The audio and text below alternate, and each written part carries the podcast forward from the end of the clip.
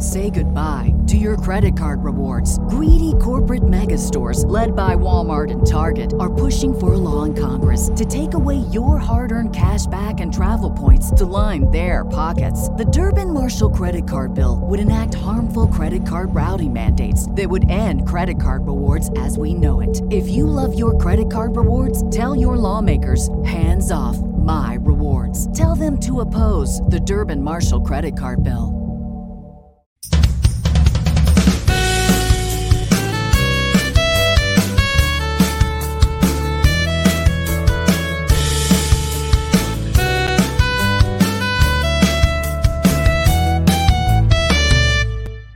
November 10th, 2023. I am at Joel Pearl, and it's time to get in the weeds. We have a very fun show, the best show, the greatest show you can ever get.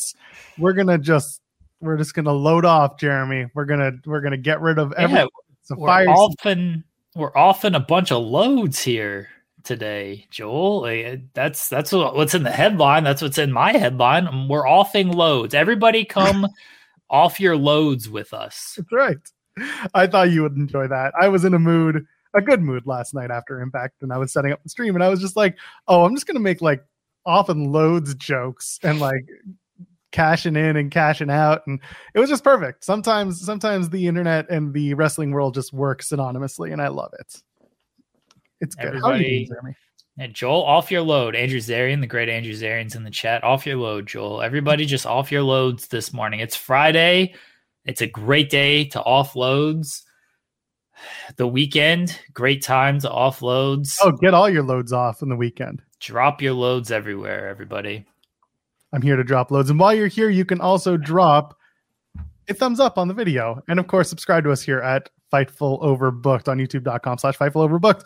I forgot to, to set up the local recording so that we get a better, cleaner signal for our audio today. But oh well, that'll happen. That's fine. Wow. Uh, uh, Andrew Zarian, your your direct messages have a load for you to off. So go and go and do that, okay? And uh, you can donate a super chat if you want to off your financial loads on us. Any amount will get your question or statement read on the air, and of course, it supports us here at Fightful Overbooked. If you want to donate, I don't know, uh, 8.4 million shares worth of money, then uh, we'll take that. The shares are yeah. like 700 million ish. yeah, we need to buy stock in TKO so we have some voting power, Joel. Oh, could you imagine? And then we could do the the, the calls, the quarterly calls.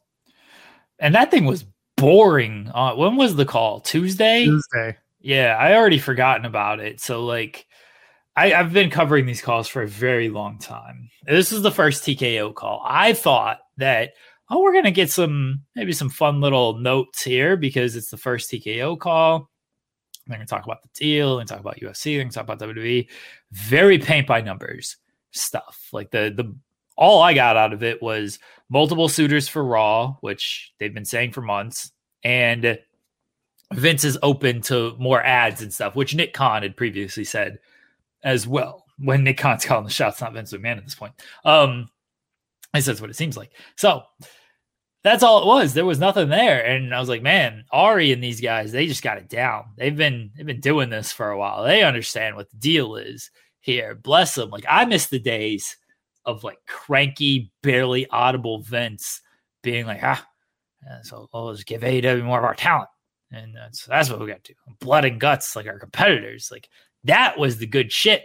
Oh, sorry, uh, less than five. Three and a half minutes. Damn it. So Ah, good. you can't can't throw Vince stuff at me. That was that was the good stuff though. Barely audible Vince being like, "Yeah, we'll just give AEW more talent." That ruled. That's what we need back. We need barely audible Vince back on these calls. He's not going to be doing anything. Ain't going to be doing anything. It doesn't seem like. going back to the ads, by the way. Like you said, that's not news. Like it's nothing new.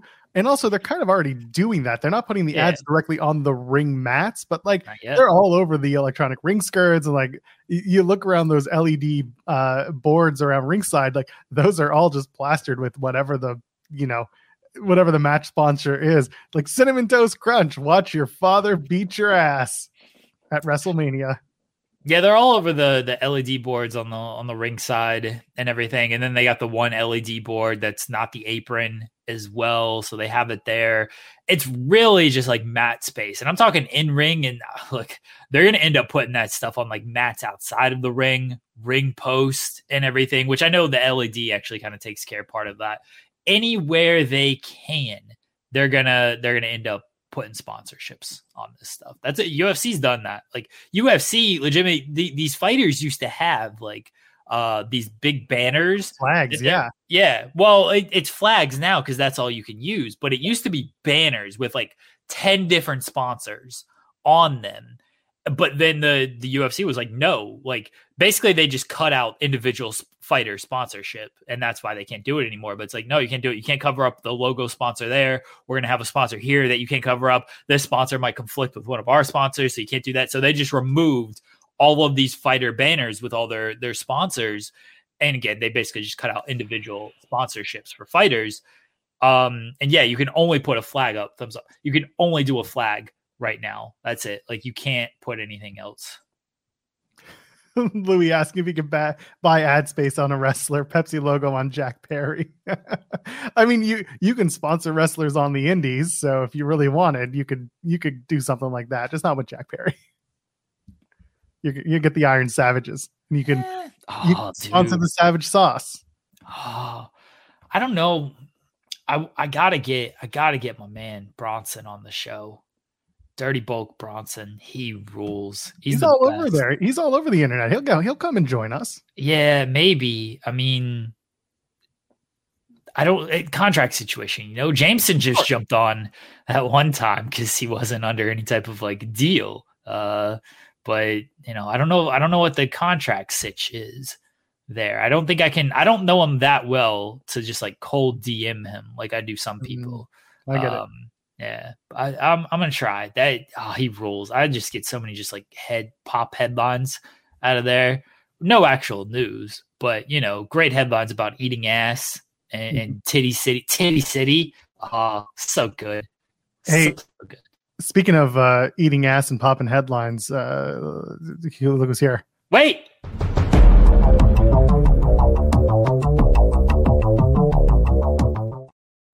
Love how poorly we plan these things. Did I hear? Did I hear Titty City? Yeah, Titty City. That's how he just he shut the man's he shut he shut man's face. It was partner's taste. It was fantastic. Do you know what I figured out? Do you know what I figured out? In my hacking of your stream, I tend to just ruin Jeremy's internet every time I call in. Yeah, it's actually impressive. zone. I, I actually yeah. do think it may be me. Oh, that's a good theory. That's a very good conspiracy theory. It's funny because, like, yeah, Jeremy's internet was great all week, and then Andrew shows up, and it's just he's offloading Jeremy's internet bandwidth. It's my, it's my diseased fi- FiOS. My God, I thought it was Kate this entire time. Turns out it's Andrew's Zarian. well, you know what though? Kate is from Jersey, and I, I would never pet. You know, they're I up to no it. good over there. Get it? So, uh, no good. So what, what what are you up to? I I haven't seen you. I you don't call. You don't you do text. No. You don't call. busy season. Oh. Wrestling takes a back seat from September to Jan to like Royal Rumble for me. Forget it. You want to come to Vegas with me in January? For what are you going to, uh, for? What TNA? TNA. You know, no, thank you. Wow. You were so close to being like, hmm, and then immediately you're like, nah. I, I, you know, I, I I like Vegas. I don't love Vegas. I hear you. And it's such a stressful trip every time I make it out there. It's like total chaos. And the last like four times I've gone to Vegas, there's been a calamity in my life. So I just stopped going to Vegas. I get it. I'm just trying to find a cheap hotel room, man. And I got a couple locked, you know, I got a couple ready, but I just got to pull the trigger. How cheap are you talking? Like hundred bucks. Ugh, yuck. I don't know. This like... is like the Orleans. Like it's nothing like it's nothing awful, awful, but yeah, or Tahiti. That was the other one. I don't feel like it's good to get like a hotel under a hundred dollars in Vegas. I feel like that, you know. I, I did it for SummerSlam. I did it and I mm-hmm. stayed at the Embassy Suites, which was like just where the sphere was going up. I, no, I would die. I would That's I don't because I don't spend a lot of time in my hotel room. I'm doing shit all day. I just need a bed that's clean. A fridge is nice, but Vegas well, got rid of all the fridges depending where you stay. And uh, yeah, I'm I'm pretty simple. Listen, I've stayed in much worse. Montreal for Elimination Chamber. Who Tim and I stayed in a hell of a weird place. But uh, you just I'm bougie. I'm a little bougie. Listen, you get me a deal, and I'll go bougie with you. You know where? I- You know what's a really good hotel? The Virgin in um in Vegas, and I, I think know. it was like a buck ninety seven, and it was a beautiful hotel. The prices are low on it right now, and I could go. And that particular weekend, the TNA picked is like the perfect Vegas weekend because everything's passed. Like New Year's Eve is done. This is like their lowest of the low period. So like it's good time to look, but I got to also find a place that's close to the Palms because there that's just off strip, and everything is like you know go on the strip or like a 50 minute walk from there. So I'm just trying to be as like courteous to the venue as I can. in Well, terms of- I over the weekend I stayed at a at a glorious Sheraton in Edison, New Jersey, when I was at the Exotica uh, event. That was Let's my talk- weekend. Okay, let's talk about this Exotica event. Who cares about the rest of this nonsense? fair. Like, give us some give us some scoops from the Exotica, Andrew Um, Zarian. It, it's it's something. it's something. I How saw a much- lot of I saw a lot of a lot of Joel fans, a lot of Jeremy fans, a lot of I believe it. Andrew Wait, Zarian fans were there. They were coming that. up. They were talking to me about Fightful and Scoops So at a at a that. bizarre porno convention. no, Uh, this all checks know? out. This all makes sense. uh, it, we're I- I big in the will porn community. the, We are. the people watching is is is the attraction there. That's the main event. The people watching, not the people that are there like exhibitors. It's the um attendees. yeah, I can- Those are the I- ones. Yeah, I can envision that. That would be uh, an adventure to watch. How, Yeah, how some of these people are not from this planet. They they came from another galaxy. I just want I want to post up there for like an hour, just an hour, and like just count the amount of An sweat. hour is not long enough. I was there ten Yeah. hours a day. I know you were, but I'm saying like I just want to just to count the sweatpants so I can be like in one hour I saw fifty thousand pairs of sweatpants walk by, different people. Um, I, I, a lot of people were very nice and normal, and then you had the X Men that came from the sewers. Amazing. The Morlocks had risen. I want to go to this and like actually do like interviews and It's just actually, ask get, it's actually get a blast. wrestling It's, content it's out actually of a lot of fun. My wife went. I we you know we um I'm involved with them in a capacity. So every year, you know, I'll go by and I and I get a hotel. And you know what? I got to tell you, it was like a hundred and twenty dollar a night hotel. Great room, Okay. Okay. fantastic. If you're ever if you're ever in need of a hotel in a very industrial area in New Jersey, I recommend the Sheraton in Edison. If you're ever in New Jersey, re-question your life. Yes. Thank you. Yeah, no, I uh I had a very long week. And yesterday I went to the Rangers game. Did they win? Yes, they did four to one. They're playing really well right now. They're playing great. Really well. Yeah. Listen, And injuries. They're still playing well. that that building has to make money because uh the the sphere ain't. Yeah, and they want to move that building for some nonsense fakakta reason. I don't understand. It's absurd to me that they want to move the garden. But they just isn't just like across the street again or some stuff. It's it's been moved three times before. I think this is like the fourth one, but you're you're at Penn Station. You want to be eco-friendly, right? You want to be environmentally conscious. You're at the hub for all travel for the tri-state. Wait. Why would you? Why would you want to move it? Hold on. You went to the Rangers yesterday? Yesterday, yes. Okay. Why didn't you go to Hollywood Fight Nights and hang out with Nick Khan, Dana White, and Triple H? I I couldn't hear you. Why didn't you go to Hollywood Fights and hang out with Nick Khan, Triple H, and uh, You know, I my I did. I wasn't invited this time. Wow. TKO comes to town and you See, are that's what happens. on the T- good yeah, list. it's a TKO problem. You know, when it was WWE, I got all these invites, and now all of a sudden, I'm not good for those Endeavor boys. But they also they saw that you're pally pals with Mike Johnson now, and they're like, we don't need that, so we're just gonna. think that's what it is. We'll- I think that's what it is. Yeah, that's right. I get it, man. I Yeah. get. It. What's I- uh, Somebody did come over to me and start accosting me about Dave Meltzer the other day, randomly. wait at the Exotica show? No, no, that's the, that. It would have been. It would have made more sense at Exotica. This was randomly. I was at a restaurant. Some guy I'm sitting at a bar. We're talking about wrestling, and he's like, "Oh, I know you." He's like, "So you work for that Dave Meltzer?" And I'm like, "I don't know who that guy is. I don't know what you're talking about." And they're like, "Yeah, yeah, Wrestling Observer." I'm like, "No, I don't know what you're talking about." You got to just put the hood up and keep walking and don't even. I know you were sitting in this case, but you're just like, nope, not here. I gotta tell you, like I'm wired really weird. Like, uh, listen, I'm I'm I'm I, I think I'm a good person. I'm nice to everybody, but there are moments I'm like I'm contemplating. I'm like, am I gonna have to fight this guy now? Like, is this is it gonna turn into that? Like, am I, you know? And sometimes I, I'm a little short fused. And I'm like, I'm going to get into a fight with this lunatic screaming at me about Dave Meltzer. And I'm going to have to defend his honor now. It's the New Yorker in you. It, it's it comes out really fast. It's That unbelievable. Dave Meltzer. that Dave Meltzer. Melzer. Melzer. Meltzer. Meltzer. Meltzer. It's David Belzer's cousin. You know where it was? I'll tell you exactly where it was. It was um uh, right in front of this bar on 38th and 7th called the Westbury. Have I been there Uh, with you? Big big? Meltzer fans at the No, Westbury. we went to. I think we went to Blaggards. I think we went to like a dive that's right next door. Actually, A, a dive. The, where we went wasn't exactly a dive, pal. where did we go? I don't remember, but it was it was fairly nice. Uh, you, me, and Jim. You, me, and Jim. Yeah, you remember Jim. Jim and Nika? Jim? Who? Oh, oh, yes, yes, yes, yes, yes. I- I Riveting. very confused for a second. uh, no, I think we went to uh, Stout. Oh, okay, sure. I'll, I'll look Yeah. it up later and, and remind myself. I haven't been to New York in a little while now, so I should probably get back eventually. Yeah, I. i- It's it's a lot of fun. That That's- Jim. Both that Jim and yeah, that Jim. That Jim. It all works. Not Jim Jordan though. Jim Johnson. Jim Johnson. It is. That's the guy. He's the Yeah, guy. Mike you Johnson's brother. you think he ever gets that? Oh, I feel whatever. It's not even a thing. Did anyone else, by the way, get really confused when Mike Johnson was was was the Speaker of the House, and all of a sudden wrestling fans were just like, "Wait, who?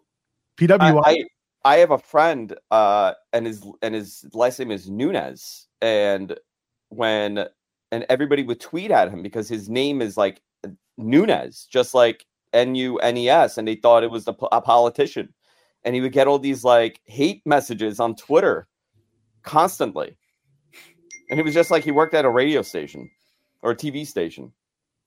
That's how it goes, though. That's Nunez sending you a message right now. It is. I heard what you're saying.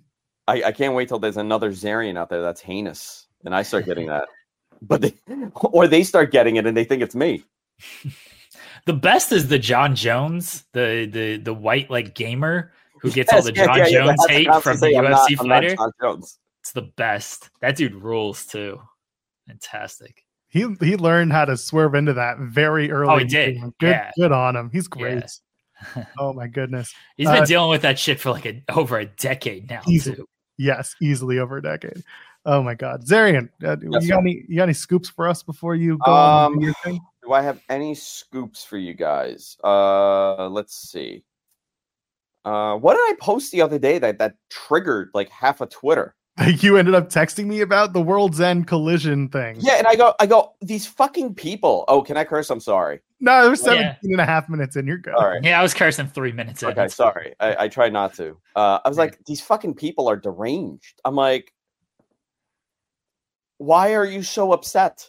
It, well, what happened was it turned into um, like I posted that, and everybody's like, "Oh, that's it. The show's canceled." And I was like, "No, uh, WBD is pretty committed to it." And then somebody, I think you know what it was. Um, I forgot the account. Somebody had posted that uh, WBD is interested in. WWE. Right. And I was like, I don't think that's happening. You know, like I, I made like a comment and I go nonsense or something like and maybe maybe it wasn't that. I forgot what it was.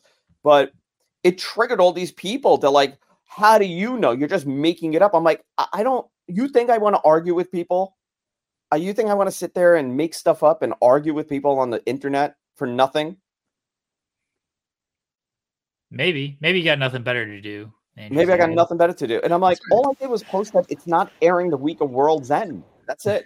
I think people just love to just compact everything into one into one news item. They see the ratings for Collision were down this week, so they think that it's doom and gloom, and then you report that a, a, a collision in a month and a half is not happening because of a scheduling conflict, and people just assume that no, no, point point A to point B is actually going to go point Z instead. Yeah. Oh, you know what it was? It was a um it was a post saying that they're hearing that WBD's in talks to bring Raw to TNT or TBS. Right. That story. Oh, that one. And listen, I I, I will say I would be there would have to be such a, a a devastating moment in the relationship of WBD and AEW for that to happen. For many reasons. Joel knows I've spoken to Joel about this. I think I've spoken to Jeremy about this. I don't know. It would have to be anything. devastating. Maybe, maybe I did. I think I did. I think I They'd have, told to, you. they'd have to hire Ric Flair to a multi. Wait a minute. Yeah. Yeah, they have to that would have to happen. No, I mean listen, and also who cares, right? Like if you like I cover this for fun. We talk about this all the time. We cover this because it's fun and we enjoy it. But if you're the viewer, if you're the fan, why does it matter? They're not fans. That's the thing. No, it's hate watching, and that that's a whole separate subgenre. There are people that despise something, and they will constantly talk about it and talk about how they despise it. I don't. I can't even rationally justify that thought process. We we talked about this on Wednesday when there was rumors about when NXT is going to run their stand and deliver show, and then it turned out they're not even going to run it on the Thursday that was being rumored. It's going to be Saturday. But the point was, we were talking about WrestleMania week and how people kind of burn themselves out just to go see every single show that they can, and then as a result, like we get into these situations where people are like, I got to watch MLW, I got to watch NWA, I got to watch Raw, I got to watch SmackDown, I got to watch Dynamite, I got to watch Collision, and they just burn themselves out on wrestling instead of picking and choosing and being okay with it and this is kind of yeah it's the catalyst to that is just pick it and enjoy it I, I listen. It's like the TNA hate, right? You love TNA. i mean You are a TNA. yes i am it's been I, i've had my on and off stints with impact and tna You're an. Impact, and you're a TNA, and that's fine. And you're also a Fightful, and that's that's great. ugh the worst the worst. I I love Fightful. I I have to tell you, I I'm sneaking in slowly. I I'm I'm breaking my contract with the Wrestling Observer. this is I'm in void of my my deal with them, and I'm slowly sneaking in, little by little. You're not supposed to say that part out loud, Zarian. But if you say it out loud, then it's not a big deal because you say like a Ah. wink and a smile. You know, you do one of them like I'm just sneaking in, guys. How, how do you get mad at this face? Fair, honestly, very fair. You know, I, I one time I, I I got to run, but I effed up so bad on a deal that I was finishing. It was my deal. I had to do this thing. It was for a company that had hired me, and I just effed up. I I don't know how I did it. I thought I sent an agreement, whatever, and the deal fell apart. Okay, it was a big money deal, and I, I'm like they're like scolding me. You know, the old man that owns that company's yelling at me, and I look. he- He's like, and he's like, "Are you going to say anything?" I'm like, "Listen." I effed up, but can you get mad at this face? what was And- the response to that? He laughed. no, That's that's like that's the adult equivalent of you saying ain't i a stinker Ain't I a stinker? hey is rich gonna be on the show with you live in studio or is he Rich is not live in studio because can I show you the disaster here? oh that's right we saw this last time the tv all over the place yeah I, yeah I have to. I, I still have to. I'm clearing out the whole studio, so I have to redo this whole thing, and it's just a nightmare. tell tell rich i give him kisses from afar He loves your kisses. I love giving them to him. He's fantastic. Mhm. So are you. You're okay too. Thank you. I Call miss my you. Rich. They're waiting for me. I gotta go. Get out of Bye, here. Zarian. Thank Thank, you, buddy. you. Toodles. See ya. Toodles, he says. I'm gonna, I'm gonna have I'm gonna have Kyler clip that and then you know make it a separate post, and then Jensen's gonna message me. See you guys, Zarian on the show again. We took a month to get Zarian for one time. Here you are, getting him two weeks, two weeks in a row. Jensen's so mad anytime Zarian comes on the show. it's just maddening for everyone. It sucks. ha- It sucks having friends, Jeremy. Uh, Did you hear Jensen's complaint yesterday? I I listened to the show, or at least most of it so far. But what what what was it specifically? Well, it's a three-hour show because uh, Yeah. like three and a half hours. There was something he said at like the top of the show about WWE that it was like I it was wasn't that. It was during It was something else that was even funnier.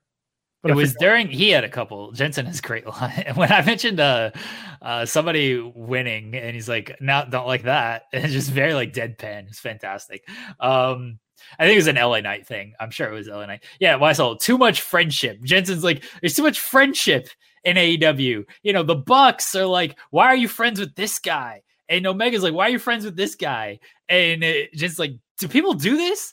Like, Jeremy, do you sit around and like talk to Joel? Like, why are you doing this show with Jensen? Like I'm I don't I don't tell you, Jeremy, of like why are you do oh, so you're doing three shows a week with Joel. Like what is what does that mean? Oh, so you always have SB3 on when I'm not around. What does that mean? Like people do this? Like we're 30 years old. Why are we talking about the type of friends people have with each other? like I don't know. I don't think so, at least not this much, but you know, it's it's pro wrestling. It's it's it's a high school drama. That's all it is. I've learned from the get go that the best way to make friends is to pay them to come on your podcast. oh my gosh. He had a rant about that too. he had a rant about people paying to be I don't so Jensen mentions this yesterday and he he was like you know people paying to be on podcasts and he really wanted to tell who would try to charge us $200 to come on our podcast i legitimately didn't remember and then he reminded me i was like oh yeah that did happen um i didn't know anything about it jensen's talking about this like this is like national news or whatever and I didn't, you know me, Joe. I stay offline. I didn't know the CM Punk bit that you tried to do on Wednesday. I'm very turned into like the best seven and a half minutes we've ever done on this show. I turned. I feel like I turned it back around because I did. I, I didn't listen back, but the wife was like, "You came off very angry. Like, are you are you okay? You sounded very angry." And I'm like, "Yeah, I I know I sounded angry." So I tried to like save it. So anyway, I'm very offline outside of like work related stuff. So I didn't see any of this. And finally, yesterday, it hit my radar. And these are tweets from like November 4th that people were talking about, like, oh, charging to be on a podcast and stuff. And I'm like, this is a, I know it's a thing, by the way. Like, we've fortunately, no one has ever charged us anything. Um, and if they did, I would probably be like, no, no, thank you. Like, that's, that's okay. Uh, we, we're good. We also, like, sorry to derail you. Like, we also, we come with the platform beyond this show. Yeah. Yeah. right so i think uh, if, if you're a smart wrestler and you want to get your story promotion yourself out there like you know that showing up here isn't just showing up here because our views are not main channel views but our reach in terms of the articles and just the word of mouth that comes from it is larger than most so i think most people have come to understand that yeah, yeah. So we've never we do we are very, you know, blessed, hashtag blessed, uh, to be like on a on a big platform.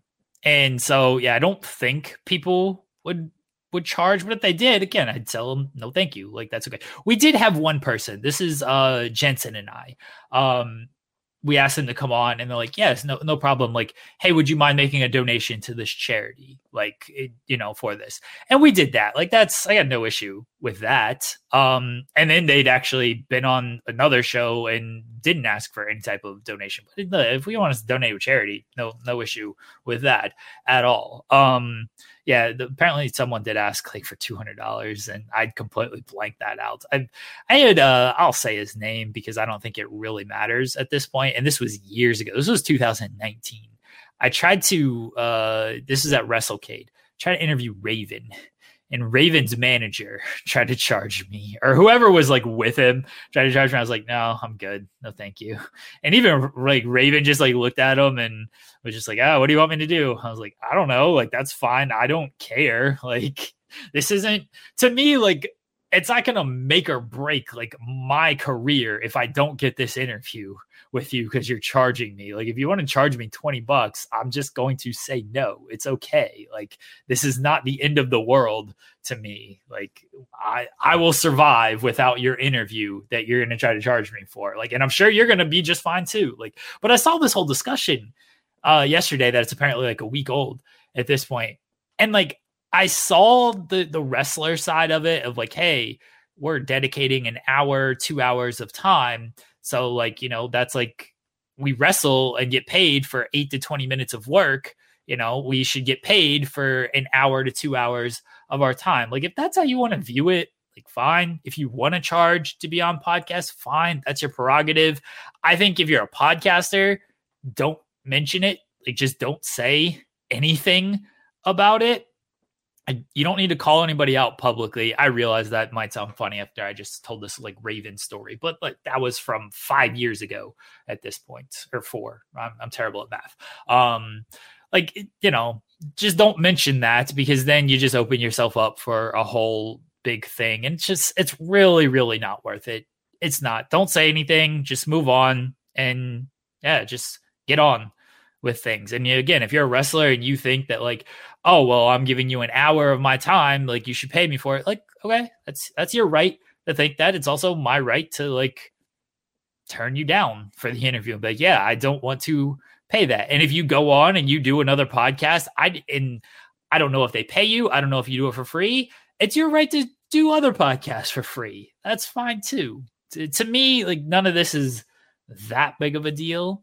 Uh, but I see where people might get, a, especially like these smaller platforms. Like it helps to have a name on there to hopefully like boost yourself a little bit. But then just you know go after people who aren't going to charge you, and don't call out people who apparently will charge you. And also think of the number of times that you've covered a smaller podcast for the website. And like those people have gotten talent that uh, have been featured on national television. That it's it's not to say that like every single wrestler is going to charge a new podcast money to appear. It's just that everybody has a different expectation for their time and some want to be compensated. And I'm pretty sure that you're referring to Akira, who was talking about the uh, yeah it, the time yeah, and everything yeah, and, yeah. and cost and all that. And like and I brought up his tweets, you know, just to look at. And one of them, he says some podcasts have more reach than others, and so sometimes you can eat the cost of appearing in turn for being heard by a wider audience. Nine out of ten times, this is not the case. I've been paid for all my recent showings as of late on podcasts. You're trying to be a business and make money, and so are we. One thing that I don't really love about that is that the business of podcasting is Yeah, you ain't making we ain't making shit unless you're monetized on The- various platforms. and this is where I, I would say like look i don't know who i haven't listened to any recent akira podcast um but i would say if you are paying to have akira on i don't know if you are making money but i would just say that like don't pay if you're not in if you're not making money don't pay to have these people on because you're probably going to lose money on that. Uh, like and this is no offense to any independent wrestler really any any wrestler out there. Like it could be a, a wwe person or whatever. Like you get good views on certain stuff but unless you are like legitimately getting like top top guy like you're not getting a ton of views on these interviews. You're you're just you're not. Like you can you can see numbers on like our channel and stuff. Like the the stuff that does the best that gets cut is like Simon Miller because people know him and he's like a content creator on YouTube. Like he he that cut interview has more views than uh, maybe my Titus interview. So like and that's on the main channel mind you. Like you just you don't you're not going to make it back for a lot of these for a, a lot of especially the independent wrestlers you're just not going to make that money back. So i i would suggest not paying if you unless you were already a platform getting tons of views Say goodbye to your credit card rewards. Greedy corporate mega stores, led by Walmart and Target, are pushing for a law in Congress to take away your hard earned cash back and travel points to line their pockets. The Durbin Marshall credit card bill would enact harmful credit card routing mandates that would end credit card rewards as we know it. If you love your credit card rewards, tell your lawmakers hands off my rewards. Tell them to oppose the Durbin Marshall credit card bill. I was gonna say the it it also helps that your views will bolster if you have proper aggregation for the people who are grabbing your interviews and writing about them on the websites that you write uh, that you write for. Our Santana interview was a pretty good example of that. When we asked him about Ortiz and the split, that got a lot of views uh, because people linked back to that particular interview or to the episode in full where we had him on. So, yeah, it, it's just Well- about how you handle your your podcast and how you handle the the the information that comes out of it. well that's another thing is like and i think this is where people you know do our show because one they see fightful they know it's a, a big platform. Maybe they do or don't know that i write these articles off of them as well and i'm actually behind on articles. I apologize to aaron mercer and jock sampson. I have articles coming i promise you. Um but like you know maybe they, they do or don't know you're getting these articles akira said he's done a bunch of podcasts and, and stuff like people aggregate our stuff, especially if I write it up and everything. Like I quickly wrote up that those Santana comments on Ortiz. I knew I know how the game works. Um you know, I write up a lot of this stuff, and with a lot of the the, the lesser talent, the, the lesser known talent, it doesn't like get picked up, and so and that's fine. Like I don't, I'm not saying every website needs to aggregate every interview we do or anything. I understand that Road Dog saying, "eh, didn't get CM Punk" is going to do bigger numbers than a quote from no offense to any of these people who are on our show but it's going to do a bigger quote than than something that jock sampson said jock sampson saying uh, cole Karter is the future of wrestling. That's a good quote. That's a nice positive quote right? It's not going to do numbers of road dog saying don't really get orange cassidy and cm punk like they're both opinions but you you look at the names and they are what they are like so i get I get all that. I understand how the game works. Um, but regardless, they still get quotes written up by me for a lot of these interviews. If Akira's done podcasts, done interviews, ain't nobody sent me no quotes. So you like, you know, you, you got to sometimes help yourself with that. Send quotes, send send me send me the link to the podcast. I I just like throwing on stuff and listening to it while I'm working on other stuff. Like the less I got to search and find stuff, the better for me. So send me stuff. I've told these stories plenty of times, but I'll, I'll say it one more time. Like you guys wouldn't get like how many people. A lot of people, very few people I should say, of like, oh, were you're taking their work and you're, you're, transcribing it and taking it as your own and trying to get credit for it? It's like, yeah, I do want credit for the transcription. It's a lot of damn work, but I don't want credit for their interview. I say, like, link back to their interview. You would be amazed at how many people reach out. That's how I've made a lot of friendships in in this or connections in in in this of like just them messaging me and be like, thanks for covering my interview. Like I didn't know anybody was listening to this. Now it's on Fightful. I'll, I'll name names. Mark Hoke. Mark Hoke is was very appreciative when I covered the Tony Khan interview, and he's been on this show, and Joel and I have both been on his show as well. I actually think I'm on his full gear show. That's next week. I should probably try and get on his show if I go to Vegas. There you go. So yeah. Mark Hoke is, is, was somebody who reached out to me and was very appreciative. Adrian Hernandez, who's been on uh, this show, he, someone who reaches out to me, very appreciative of, and um, the the battleground people they always send me their interviews and they do big time interviews too. Like and so does hoke and, and adrian hernandez. Like i typically don't have to search for those anyway because like i just know but they always send me their stuff. I was like yeah i'll make sure we cover it. Like i'd had no relationship with these guys prior to just finding their interviews transcribing them running articles. They reach out they're appreciative then they just start sending me stuff so I, what, what, are we talking about, Joel? Sorry to go on high horse. No, we got plenty to talk about. Let's uh first of all, again, we got plenty of super chats we're gonna get to in just a second. Uh we we have a scheduled guest. We are waiting to 100% confirm it, but we'll put it out there because we were in talks. And if not, you can just bury him on the internet. Please don't. He's great. Uh, we're scheduled to be joined at 11 a.m. Eastern, so in about 25 ish minutes, uh, by Joey Janela. So we we had hinted that somebody big in the independent wrestling world is joining us. The plan is for Joey to join us ahead of his match against Toru Yano tonight at Lone Star Shootouts, the New Japan Pro Wrestling event. Uh, we're just waiting for him to, I assume, wake up because it's early. Are you Joey like still in bed on his phone? Just God bless, please. Great. Please. We our last interview. This is just to set the stage if Joey's available, if he makes it our our last interview together was him making the Gaho face and him being like, "What's that called?" and me being like, "Oh, that's no, I'm not going to say it on the air." And so we had people in the YouTube comments had to fill it in for us. So the point is, Joey's wild, and he goes wild, especially when he chats with us. I think there's, I don't know, there's like, I think two lost interviews he did with Sean.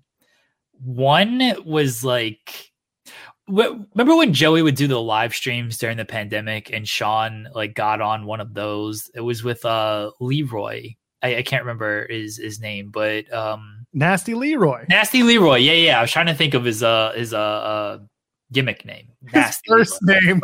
yeah, first name. Yeah. First name Nasty, last name Leroy. Yeah, yeah. Like Sean got on that. There was one where Joey did like an interview with Sean. It's like three in the morning. He's like making eggs or something. I'm pretty sure that's a lost interview. There's another lost interview. This was uh uh all out weekend and it was after the show and they're just like doing the, the interview like at, at, the hotel and like Luther pops in, or Serpentico pops in. It's just so many people are just like popping in and out in this interview. I don't think it ever aired though, because I think like the audio was bad. Uh it was it's just yeah. Joey's a trip. I've interviewed him twice. Uh, one was at Full Gear 2019, and the other was uh, before the JCW J Cup. Um, so yeah, I don't think the Full Gear one I think I ran quotes from it, but it wasn't. It was only audio. The JCW one somewhere on this website. There you go. So go go search them over on Fightful.com. So let's get to a couple super chats right now. Louis starts us off saying money to help pay for a Zac Efron appearance. He's been saying some nice things after the uh, the Iron Claw movie dropped. Uh, a lot a lot of the actors are paying lip service to wrestling, which is nice to see. Paying lip Gallagher service. They're paying. They're paying busting lip loads. Uh, Ryan Sullivan donated super chat saying, "I was busting to my to off my load to you guys. Don't do that. Don't do that, Ryan. Thanks, Ryan. Oh God, please more than two dollars next time. Uh, Will Chisholm. here we go. Let's get into it. Will Vince McMahon make it to WrestleMania 40? Are you talking life expectancy or professional expectancy? Because those are two potentially different conversations. WrestleMania 40 is in six months. Vince McMahon dropped a lot of stock last night at offloaded, the, Joel. What did I say? You said just dropped. He oh, sorry. You're right. He dropped. He dropped. He offloaded. He let loose. He he dumped 8.4 million shares, about 700 million dollars worth of stock. Now, this has happened. This this is not unusual for anyone to to dump stock for some cash but this is a lot of money, Jeremy. This is a lot of money. And with everything that we've been talking about with Vince McMahon, with Ari Emanuel, with the comments about Vince McMahon, uh, the, the, the risk reports, which to be honest, those have been mentioned before, and those have been in past releases with WWE since the allegations against Vince McMahon started. Mm. Uh, yeah, no, they when they started doing the opportunities for sale, that was part of the sales documentation. Was we understand Vince is a liability when they did the big merger post in September, he was not under risk factor. He wasn't, but he was after that. Yeah, the most recent one. The most yes. recent one. But but he's been in he's been noted as a risk factor in other documents, but not the merger itself. Not not yeah, not when they did the big merger and stuff. I stand corrected. Because that I looked that up because I was like, oh, is this new information? And it was new information. Okay. So there's that. And then there was like a 1 a.m. press release. Vince's shares are now being offered for almost $80 a share. That's about what it was pre market. These are from Brandon Thurston, by the way. Uh, TKO has agreed to repurchase from the underwriter approximately $100 million worth of share. And Ari Emanuel and Mark Shapiro each bought 12,531 shares. So they, they bought some shares. Other TKO directors bought some shares, but not nearly as much as Vince McMahon offloaded. So is this the beginning of the end for Vincent Kennedy McMahon's TKO experience? Is this his wild ride? Well, I'm I'm not the business person here. Listen to Brandon. Jimmy. Where is he? What? Where's Jimmy? Is he sleeping? Yeah, Jimmy, Jimmy knows more about this stuff and understands this stuff a little bit better. Here's kind of my interpretation of things. And Jimmy Van said this in in April. I rewatched that clip that he posted of like watch the interview that Ari and Vince do with I think it was like CNBC at the time of like Ari's just very agreeable. Yes, like Vince is so great, and Vince is just like eating it up and he everything. Body slam me if we have any disagreements. Huh? Yeah, yeah. Vince is just eating it up because he's Ari's just kissing his ass and everything. And so and you could tell or you know, Jimmy surmised that like it it seems just like a ploy. Like they they just they got what they wanted, they did the deal, and now they're just gonna try to push Vince aside here. Because Vince is just he's a narcissist. And he just heard what he wanted to hear. He's like, oh, this sounds great. He he'd already lost majority when the sale went through because like he was on the board and everything, but he no longer had majority like he had with WWE.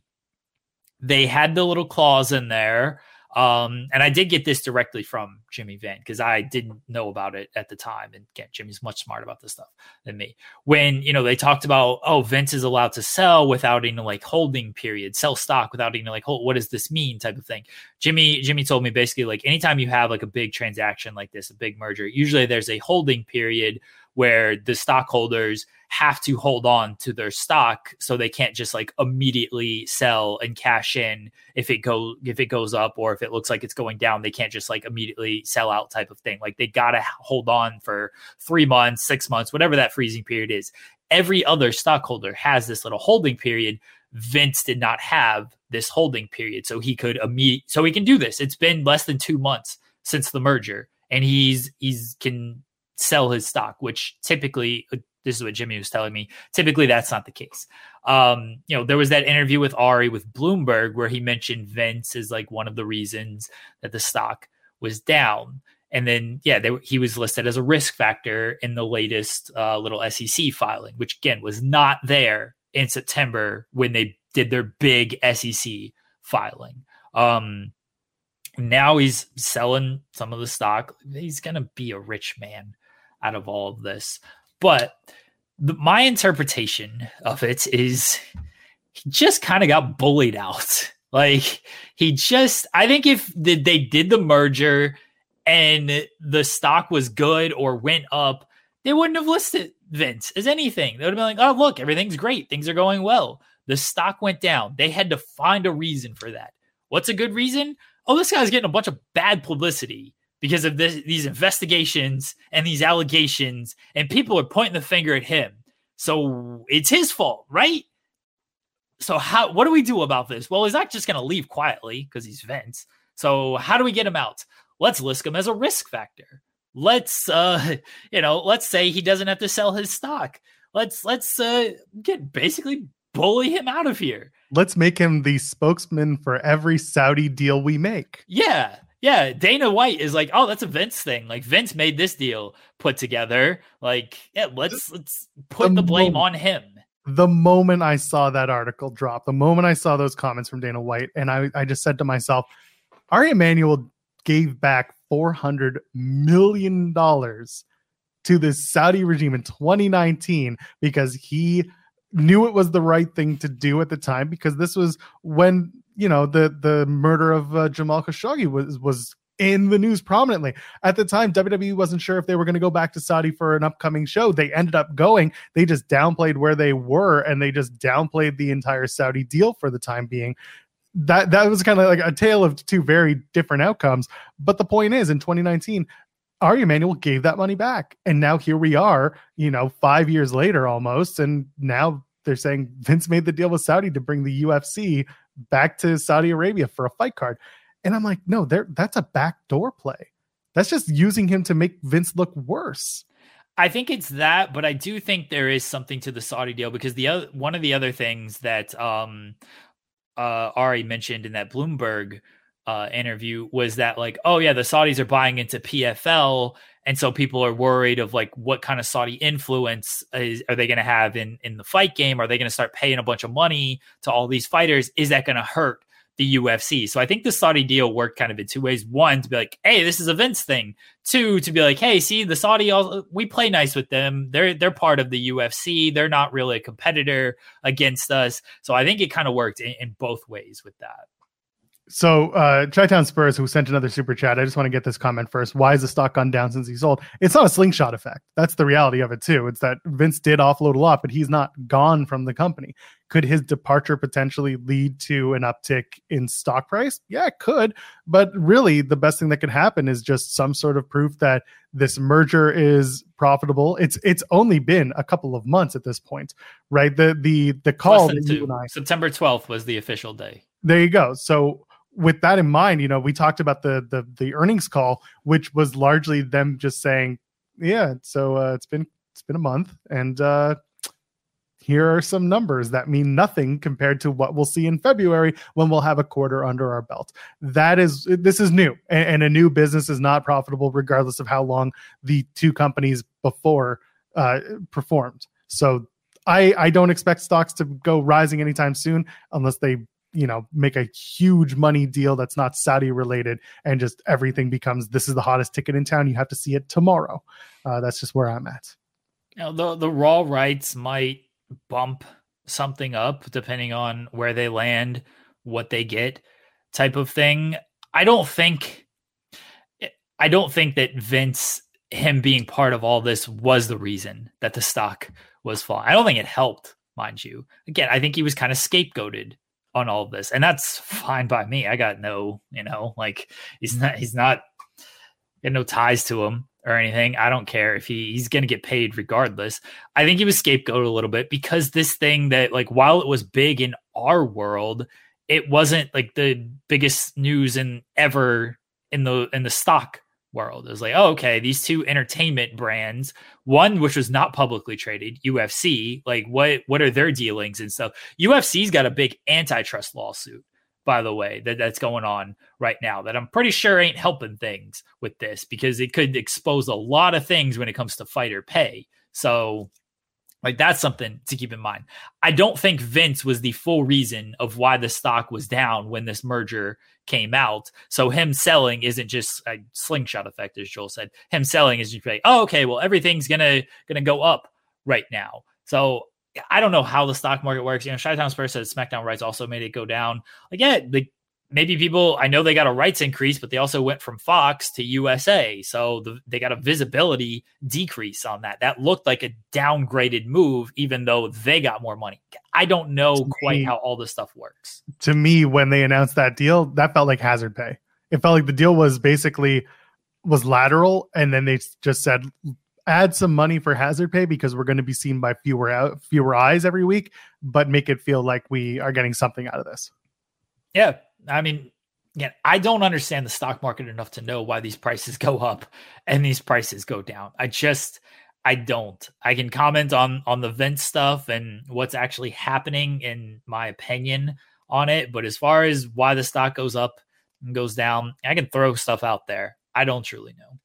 Dear Jim Cramer, Please come. No, absolutely not. Will Chisholm sent a super chat saying, just feels like Vince gave up his company so he can be the booker again. And now he's not in the weeds. Triple H is smiling on the inside. He, it wasn't about becoming the booker again. It was about owning the whole damn thing and having full control and power. That's what Vince wanted when he bumped him, his ass back in earlier this year. He just, he wanted to be back in it. He wanted to own it. He wanted the power. And then he was told that if you sell to us, you'll have that power. He was told everything he wanted, and now it's looking like that's not the case. Triple H, how he feels, I don't know, and I'm not going to try and assess how he feels, but at the same time, you a can big old smile on his face, taking a photo with Dana White last night. That's fair. Uh, photo ops, yeah, big smile. Being able to tell stories as he had intended. Yeah, you know what? There's a certain positive cohesiveness that comes with one guy running creative and having his team that he is in charge of, not, oh, let me ask my dad. It's just, it's so much better, in my opinion, to leave Vince out of it, get the guy who's there all the time in the weeds. This is the name of the show. Thank look you. Oh, look at that big shit eating grin. Look at that. Look at, look at those two men. That's a look that says, I won. anyway, the, the point of it being like Vince Vince wanted his company back. Vince effectively took his company back, booted out a bunch of directors who wanted this is when it was WWE owned uh, owned by Vince.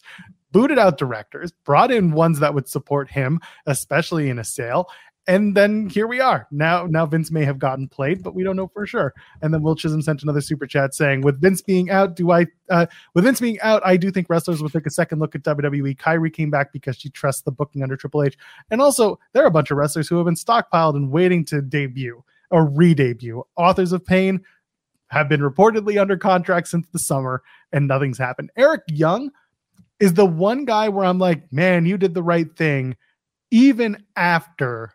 What happened with Vince and what's going on right now. Eric is now back in TNA where he would love to be. I'm sure that there's a contract with WWE that would, you know, financially would be much larger. But it feels like Eric is just like he's just happy to do what he's doing. Plus, he does hockey podcasts and betting and all this shit. Like he's he's a busy dude. I like what Eric Young is doing, but I, I won't speak for him. But it, it feels like he's he's doing pretty well.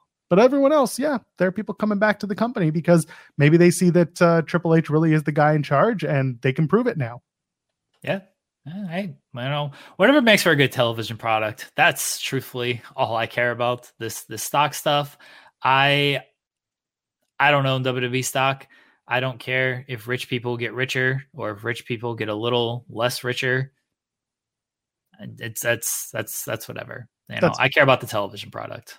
Me too. So we're gonna we're gonna address the super chat from Chi-Town Spurs uh, in about five minutes. Joey Janela might be joining us. We're gonna find out. So there's your cliffhanger for the next five minutes going into the crossover. Chi-Town Spurs says Vince's booking was far worse than Hunter's, but one big difference was that Vince made you feel like anything could happen at any time.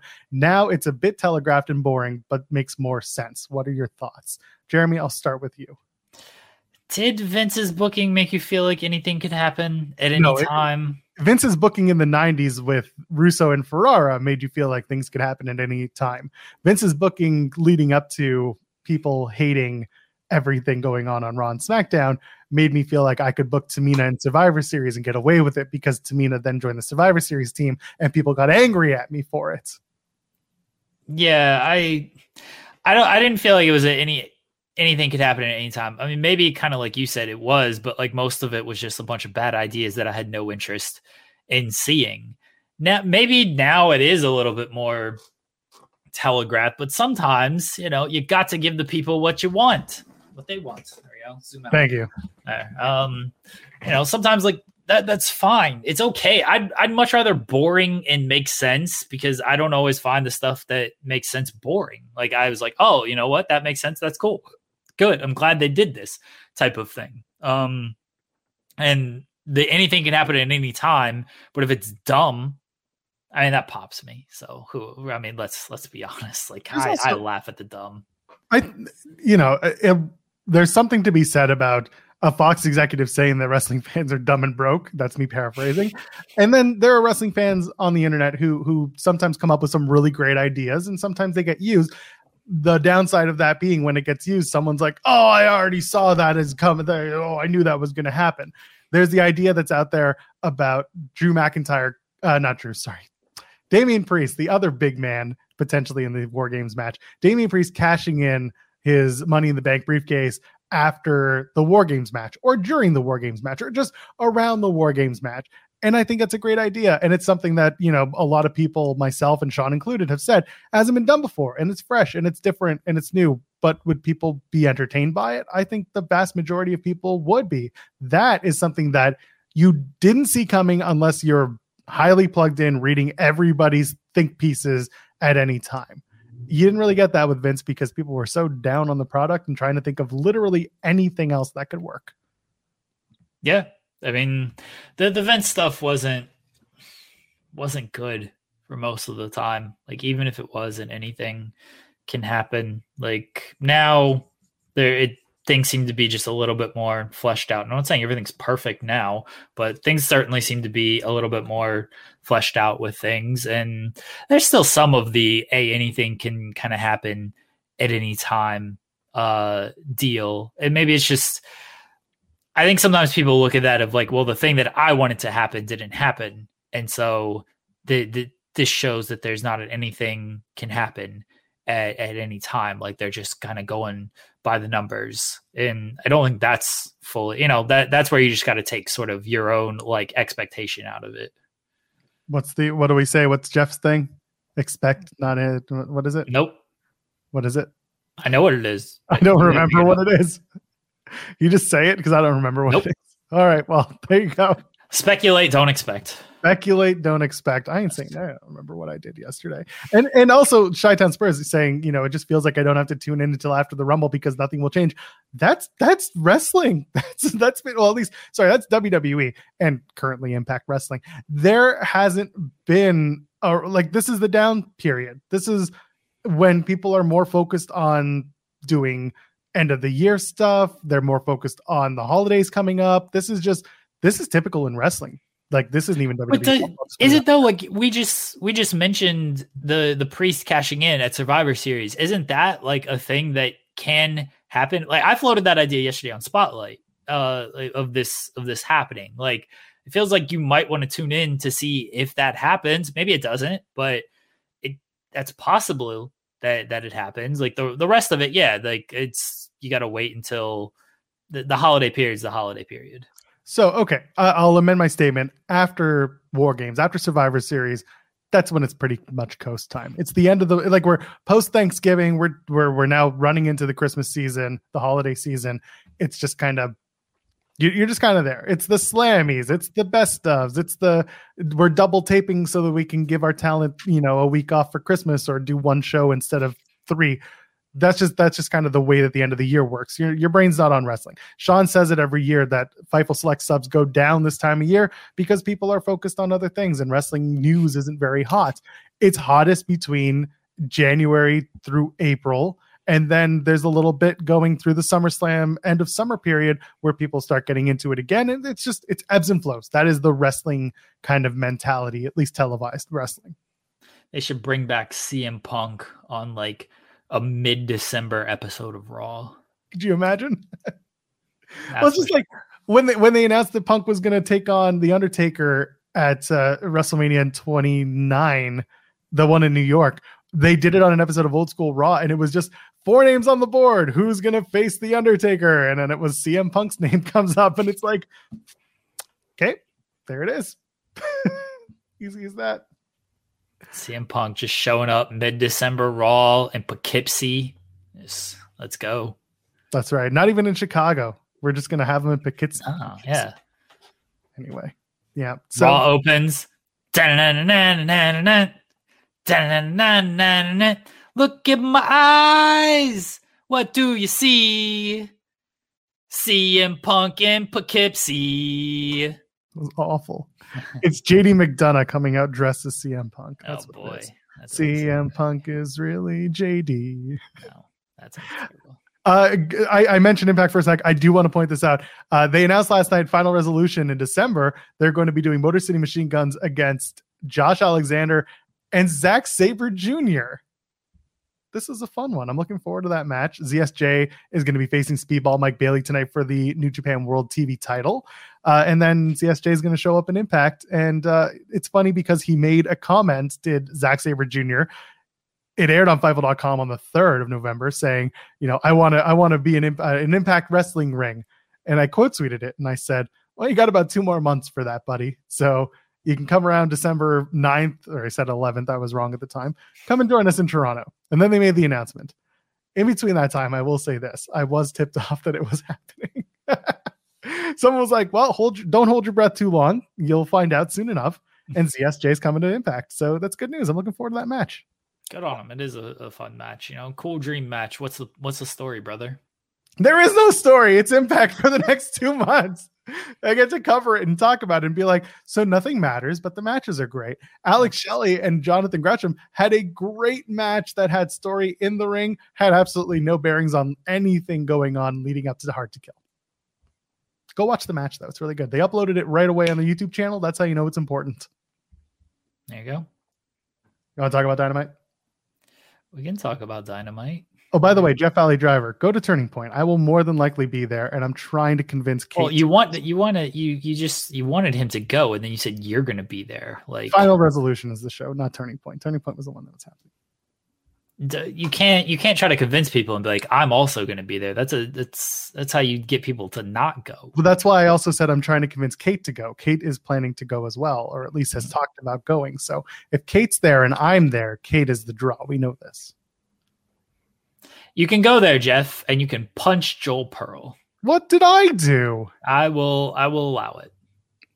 Anyway, speaking of offloading, you want to talk about uh, Mimosa Joe offloading? People are mad about this. Are you mad about this, Joel? Hold on, his Raven the Devil is actually no for two hundred bucks he'll be the devil. No, he didn't charge me that much. It was like twenty. Uh, am I mad about it? I wouldn't yeah. say mad. I saw people who were very angry. Uh, I think in the moment I was kind of like, that's kind of a waste of a title reign. I understand both sides of it. So let's just set the table real quick. Uh, on Dynamite, Samoa Joe defeats Keith Lee, retains his Ring of Honor television championship.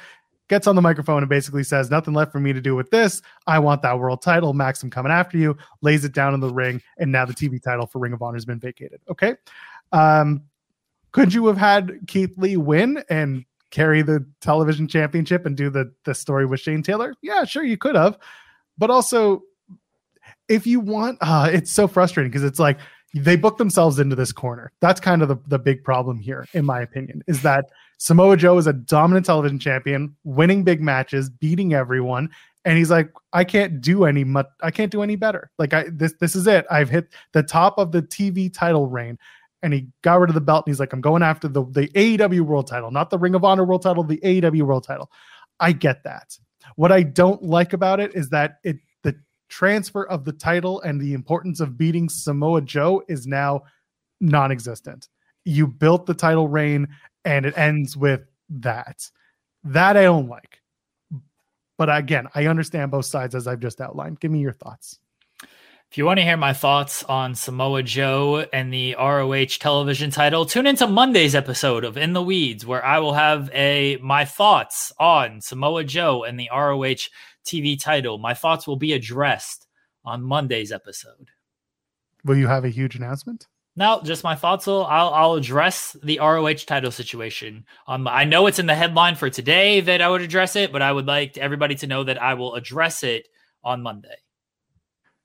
So, for those who don't pay the paywall price for Ring of Honor, Tony Khan was supposed to address the television title situation on last night's episode of Ring of Honor TV, and instead we were greeted with Tony Khan will address the TV title situation next week on Ring of Honor. No, on Dynamite. so that's on um, Ring of Honor, isn't it? I don't even know anymore. He's yeah, I don't think he's addressing it on Ring on Dynamite. They had they had one thing going and it just didn't work. Um I don't I yeah, I, I don't know why that happened. I thought that was kind of a stupid move.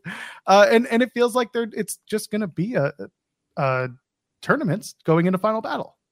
Right? I would I would assume it's a a tournament going into final battle. We love the tournaments. Uh, hooray with the tournaments. Um here's uh, I will actually yes. They did like they had the big tweet after Joe dropped the title, like the ROH Twitters like tune into ROH tomorrow night to see what uh the fallout from this. And then even on the teaser it was like it'll be discussed like it they were saying we're going to talk about it. We're going to we're going to address the situation, and they addressed it by saying they will address it next week. Rules, honestly, so fantastic. Um, I I kind of I talked about it a little bit yesterday. Of uh, basically, I'm I'm kind of with you as I see both points. I think from a fan perspective, if you are upset about it, you have the right to be upset about it because you got invested in this title run. You you were you got fully invested in it it's like, oh, Joe beat this guy. Joe's had the longest reign ever. It's a historic reign, the longest TV title reign ever. They made a big deal out of it. They did a whole like five hour video on or on YouTube about it and stuff.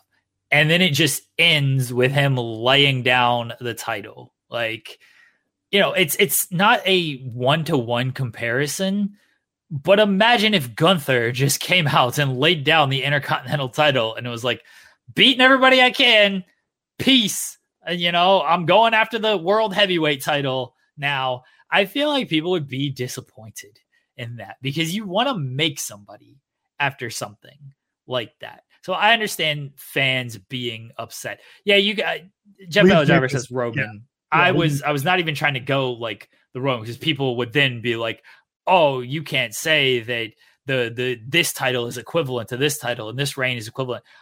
Gunther ROH TV title, they're both secondary titles in their respective company. So I think the the comparison works a little bit better there. And they're both longest reigns as well. Um so I understand why fans would be upset about that. I also think that the Joe stuff works of hey, this title, I've done everything I can with it.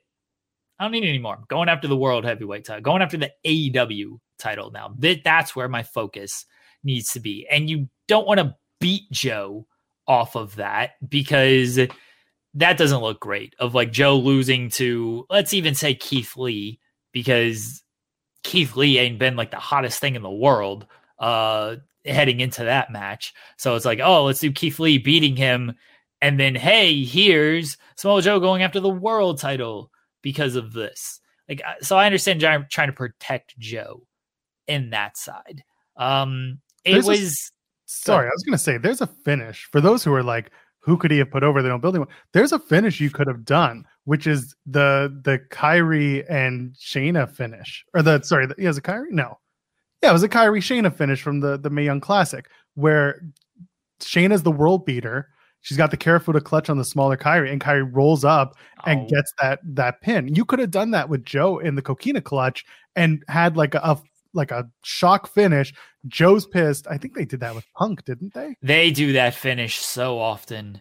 Uh, that is a Joe specifically though. Like you know, after a while, it's been a while. yeah. I feel like Joe that that was the only way he lost for a while. Regardless, that's really the finish that would have made the most sense given the way Joe's been booked. You could have done a shock like Hook does it like that, or Dalton Castle. Uh, I don't know who it could have been. That's the other question. Is you had the opportunity to create this big meaty division multiple times over, whether it's TNT title, the, the Ring of Honor television title.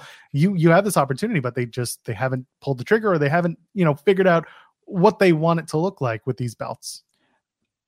as I said yesterday, I hope my hope that this turns into ROH finding an identity as a brand because Samoa Joe was not long for ROH. He just wasn't. He was on AEW all the time. He was in the storyline with MJF. He had the match against MJF. He lost. It was still in the storyline of like, hey, I'll watch your back type of thing. I just want this to mean that the ROH TV title remains part of ROH television. That's that's what I care about. I want the title to yeah, it, it stays on ROH. That's what I said yesterday. That's what I've been saying for months on any show I've been on is keep the ROH talent on ROH. Don't have it all crossover because then you lose the plot when it comes to ROH. Like the the Bucks were the six man champions for like two weeks. What did that accomplish in ROH terms? Nothing. They added nothing to ROH. MJF's the, the one half of the tag team champions. What does that happen? What does that meant for actual ROH TV? Nothing, because he's not actually on that show. He just remains on AEW and he's defending the belt on AEW programming, but it doesn't bring any extra attention to ROH for doing that because it's it's a third tier storyline for MJF. This MJF Guns match is what okay, MJF longest title reign is like was one of the stories. You got the devil stuff, you got the Jay White stuff, you got the Samoa Joe stuff, then maybe the ROH tag team titles. Like so it's a fourth tier story for for MJF at that point. Like the Adam Cole just I guess that's part of the tag team st- title storyline, but like that is is a third tier story for for MJF right now. So that hasn't added anything. Shibata it kind of comes and goes as the Pure champion. Eddie Kingston is sticking relatively well with uh with ROH. I do like that. Athena praised plenty. She's been an ROH staple. I do like that. I hope whoever becomes a TV champion, I hope it stays as they just keep defending the title on ROH TV. If you want to throw a match on Battle of the Belts to try to get extra attention on ROH, cool. Hey, if you if you even want to do a little ROH centric story in AEW, cool. Don't have the ROH stuff bleed into the actual like don't have the ROH champion do AEW storylines. Combine the six man tag titles from both companies, call them the world six man tag titles, have them defended on both Ring of Honor and AW, or just on AW. Just there are certain things that you can get rid of title wise and just refocus some of the efforts. And also, you know, there's uh there was a time where you and I were talking about Final Battle and how they may load up the card with a bunch of AEW stars so that they can fill whatever arena they were going to be in. And now that that seems fleeting. It's it's going to be nice Eddie Kingston getting shine on potentially the or one of the main events at Final Battle. To me, it still feels like Athena Billie Starkz should be the main event, should go on last because it is the seminal Ring of Honor story that's been going on since the summer. Uh, but I don't know now with MJF versus the Guns and then MJF as a mystery partner. I don't know if MJF and Mystery Partner are going to be the ROH tag champions going into Final Battle. And if it is, then first of all, who is the partner and is it Samoa Joe? And then do they win just to uh, to continue the the MJF Joe story where Joe is just getting in his head in MJF's head going after the RO the the ribs wow see now it's both companies are the same. Going after the AEW World Championship. Is Samoa Joe just going to go after MJF be like we're tag partners but I'm gonna beat your ass for the other title. Which is very possible. You know that's what people thought was going to happen with Adam Cole and MJF is eventually Adam Cole would turn and go after the AEW title, even though they were tag team partners. Samoa Joe just made it very clear that hey, I got your back while this, and you're going to owe me off of this. Andres this from Frantic World who said if Keith Lee would have won, I will hurt Joe run to the AW World title. Agree with that. And Lee would be on AEW TV with ROH TV title, and people don't like that. Why would he have to be on AEW TV? Why? Why couldn't he just be an ROH staple as the TV champion. And he would be great there after months of people saying, Where's Keith Lee? Where's Keith Lee? Now you got a place where you can see him exclusively is on Ring of Honor. And I get it, paywall, yada, yada, yada. But like, if you want to see someone, sometimes you got to put them exclusively somewhere. And just like we talked about Santana and Ortiz anchoring an entire feud on Rampage, you can do that with Keith Lee and just like they've done with Athena on Ring of Honor television. But I agree. Yeah, I, I agree largely with the, the rest of the chat for sure. I, I don't know why Keith Lee would have to still be on. He's barely been on AEW TV as well. He's got this thing with Shane Taylor going on ROH, sometimes on AEW TV. If like, hey, you add the TV title to that, that's cool. Like, you know, Chris says, do you really want to pay a guy to be on ROH? They're at the show. It's not like they're flying them in extra to do these ROH tapings type of deal. Like they're already at the show to tape these ROH matches. So I don't know if you're like really paying him extra. You're actually utilizing him because Keith Lee would actually have somewhere to be and actually like doing matches and stories and stuff where otherwise he was just not really on television. And why so people play why is Keith on ROH? What's the Look, people are going to complain. They're to complain anyway. Complain. Yeah. Yeah. It's just the way it is, and it's frustrating. Uh, let's let's dig into the rest of Dynamite. I I, I honestly I enjoyed the show. It wasn't perfect. There were a lot of things that uh, that really made me happy, and then there were certain things where I was just like, ah, we could probably ditch this. Uh, the opening segment was a little hokey, but you know, it does it does what it does. It was very. Uh, it's all a lot of people call it like an episode of Raw, an opening to Raw. Um, Adam Cole being like, "Hey, you should probably get uh, Mimosa Joe as your partner," and also I like Adam Cole killing MJF with kindness because the devil story just seems more and more every day like it's Adam Cole because the first time that Cole showed up or the first time the devil re re-emerged and beat up Jay White the devil was there where has the devil been every time since random room, zoom in, zoom no, call. he was there the first night. The, the devil was there night, the first night. But, but, that's when Adam Cole was there, is what I'm saying. Yeah. So the very first night, Adam Cole was there, the devil was there. Ever since then, Adam Cole has been zooming in or FaceTiming in, whatever it is, and the devil has not has just appeared on a screen and zoomed out. They're do they're, if that is the if Adam Cole is the devil, a little thing like that is something that really gets me interested in the larger story as it is. Um, but I, I like that. There, there's there's little stuff going on there. The stuff with Roddy in the Kingdom, I wish they would figure out what they want to do with it because they haven't. I hope Roddy being like, I'm going to remind the world that I'm a pro wrestler was, uh, you know, a is a almost a call to action of we're going to get Roddy Strong bangers again. Rod, you know what? Here, here. Let's let's put let's put them in Ring of Honor for a minute. Final battle. You put whoever the world tag team champions are against the kingdom, and you put Roddy Strong and Eddie Kingston for the world title. For it.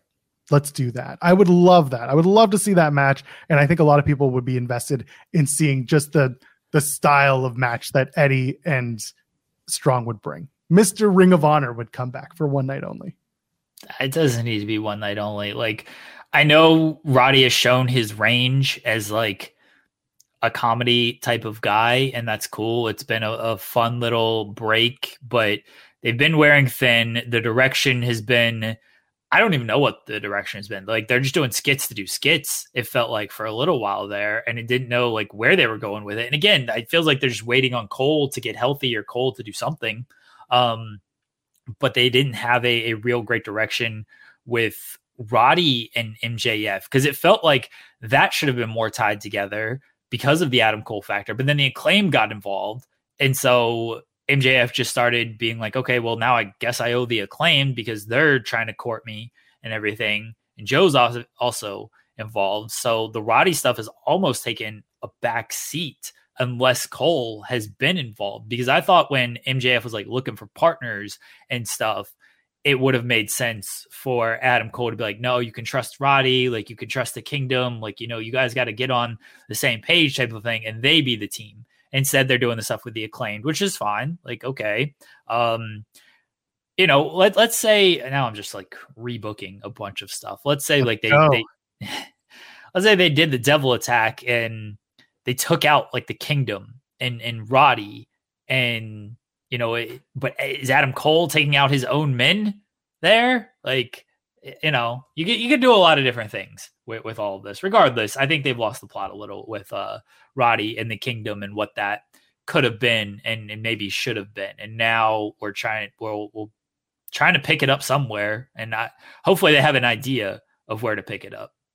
Oh, someone mentioned that Jay Lethal and Eddie Kingston is most likely the final battle match. That's right because Lethal won the right after Jeff Jarrett and all of his friends beat Eddie Kingston. Thank you for reminding me. You're absolutely right.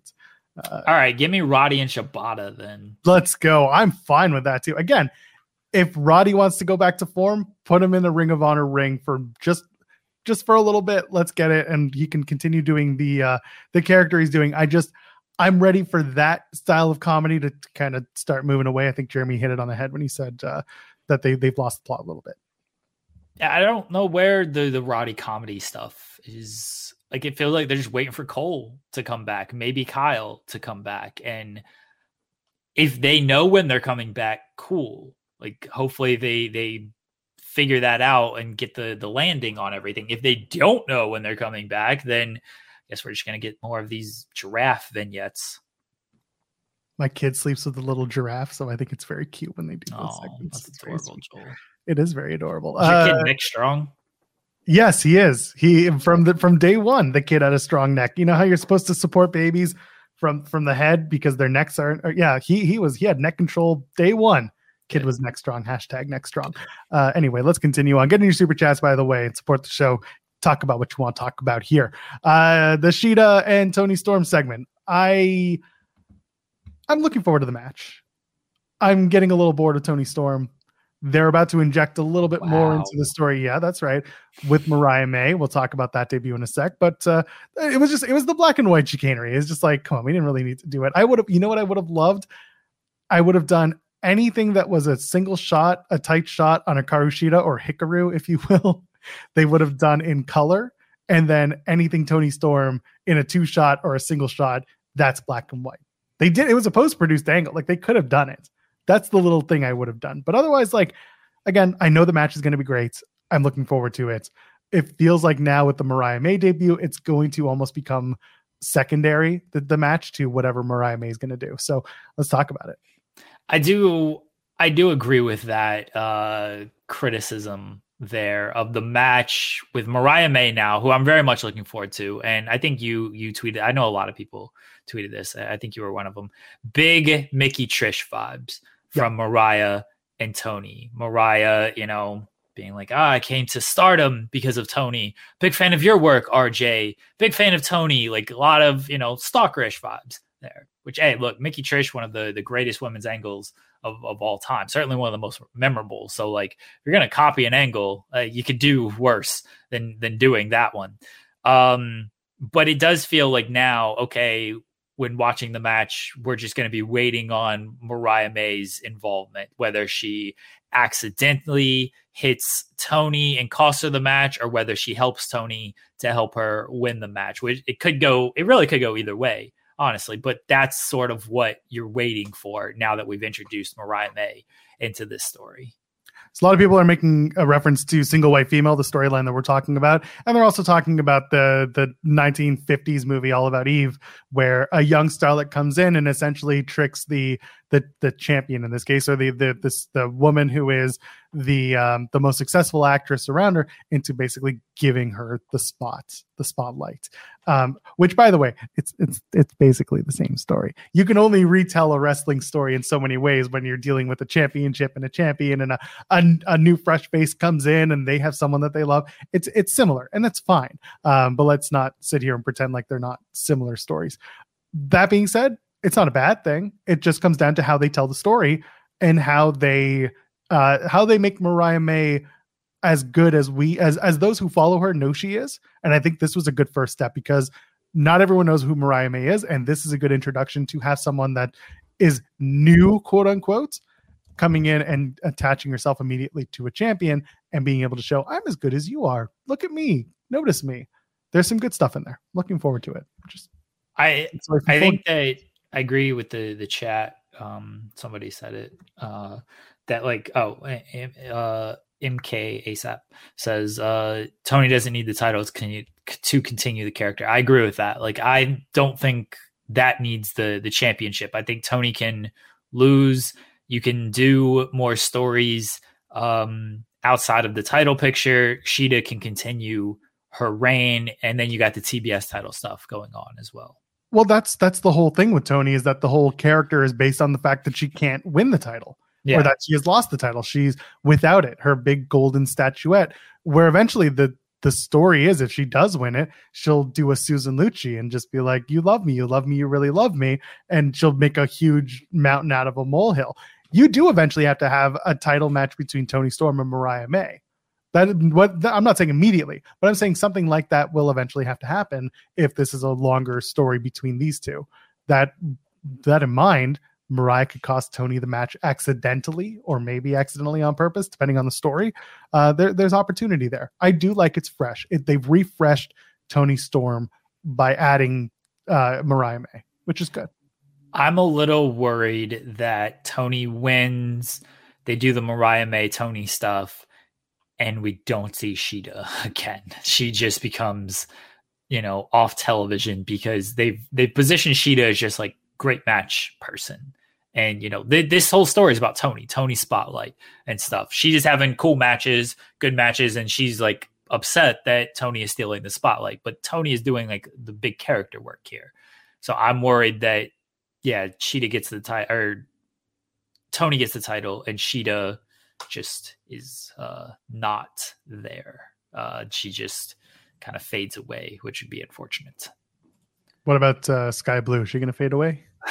yeah, they're doing they're they're doing uh, stuff with the uh the the TBS title, right? They reintroduced Red Velvet back into the mix, which uh good to see her back with everything. And then they're still just doing let's stand and look at each other and walk away. So hopefully they got a plan with all of this. That's something that I'm waiting for them to just because to me, again, it just feels like we're just waiting for Skye Blue to join Julia Hart, missed Willow or missed Kris in the face, set up Skye Blue versus Kris Statlander, maybe at full gear.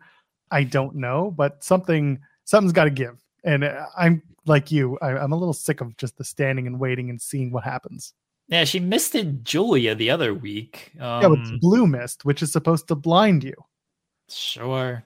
I don't know the, what the mist does anymore. Some people oh, no, get like eye infections. Like, I, I don't. Can I get a, a mist rundown of what all of these colors mean? Yes, please? actually, give me give me one second. Okay. Pro wrestling mist. okay, uh, here we go. Um, Green is the most commonly used mist, which obstructs your vision. Red is often said to burn the eyes, like when Gangrel would use the blood mist. Sounds Black, the same to me. Black will blind the opponent for several weeks, like when Tajiri used it on Nidia. These are dated references, thank God.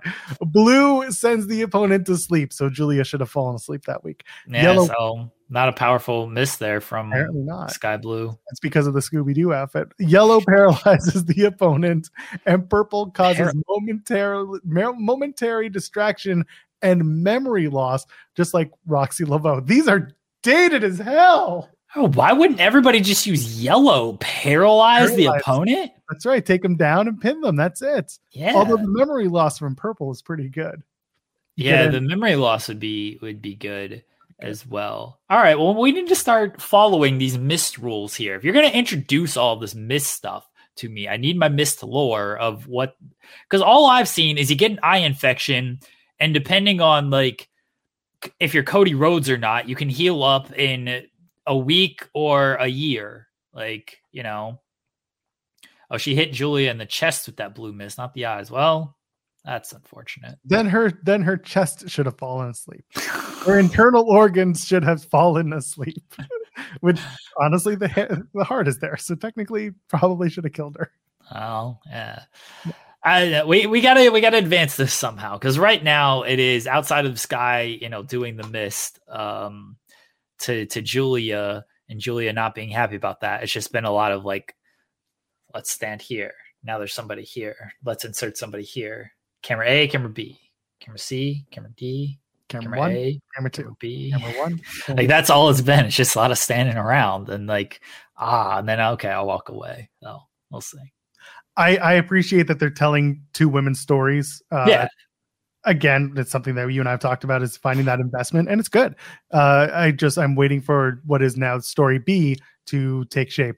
Also, you know, the TBS title being a collision based story, while the AW Women's World Championship currently is a dynamite based story. It's not a bad thing. Again, I want more than one women's match or women's story, but at least we're going to give a stories exclusively on a show, and that's okay too. Uh, so we're, we're again a little low bar, but that's where we're at. I don't know if you have anything to add to that. No. Wonderful. Daniel Garcia and MJF open up the show. I just really want to touch on Danny Garcia. Are you frustrated at Danny Garcia? now go ahead. What was it? A, what is it? A staff chat thing? No, no, no, no, no. I'm I'm mad Daniel Garcia didn't win. I thought they should have just reboot the whole company on Wednesday. Get the belt back, not back in one though. Get the belt on Danny Garcia and been like, this is professional wrestling. Get this kangaroo kick bullshit. Get this catchphrase nonsense. Get it the fuck out of here. We are pro wrestling, baby. That's what I wanted. Took Julia 17 years to join House of Black, so I expect Skye Blue to take a long time. That's fair. That's fair. Uh, happy birthday to Julia Hart. Just turned 22 this week. So there you go. Uh, I don't yeah, know about you. I'm feeling I'm feeling 22. Speaking of which, I don't think Joey's going to join us at this rate. Yeah. He's going to pop on at like noon. He's going to think it's 11 obvious. o'clock central. He absolutely is. Look, I'll tell you, if he shows up at noon. Oh, hold on. Wait, I actually got a message. Oh. Oh, okay. He said, My flight got delayed. He just landed. Oh, well, there you go. Join us, Joey. Let's go.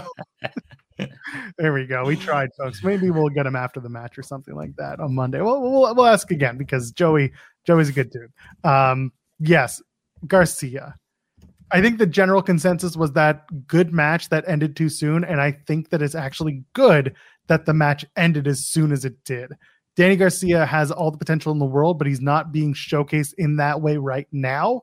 But he's being talked about in that way. So now the emphasis is on Danny Garcia to, in the storyline world, continue building those wins, building this character beyond the dancing, and building himself as a serious world title contender next time. Because yeah, everyone's saying like, oh, five more minutes, five more minutes. Well, no, the story here is that Garcia didn't have five more minutes in him. He tapped out, and that's it. They had they can cook. Hey, listen, wrestlers can go. Like that's that's that's the story. That that's not the story. That's the reality. The story in this is that you're facing the world champion. You are not a world champion caliber opponent in the eyes of the story yet. So when they meet again, the match will be a little longer. Who knows who wins? That depends on what the story is. But right now, I think it worked for what they're trying to accomplish. Here's what I didn't like. I didn't like, and, and Jeff Driver makes a good point of this felt like actually real character development here, hopefully. I agree, hopefully. What I didn't like is it felt like very much the Garcia Bryan stuff all over, where I want to shake your hand, and then here's the sports entertainers being like, no, no, no, you can't do that. like, oh, I've seen this before, and I I've seen this film before, and I didn't like the ending. All right, so I'm a little concerned. Taylor Swift lyrics, a little concerned that it's that all over again. I hope they have a plan out of that.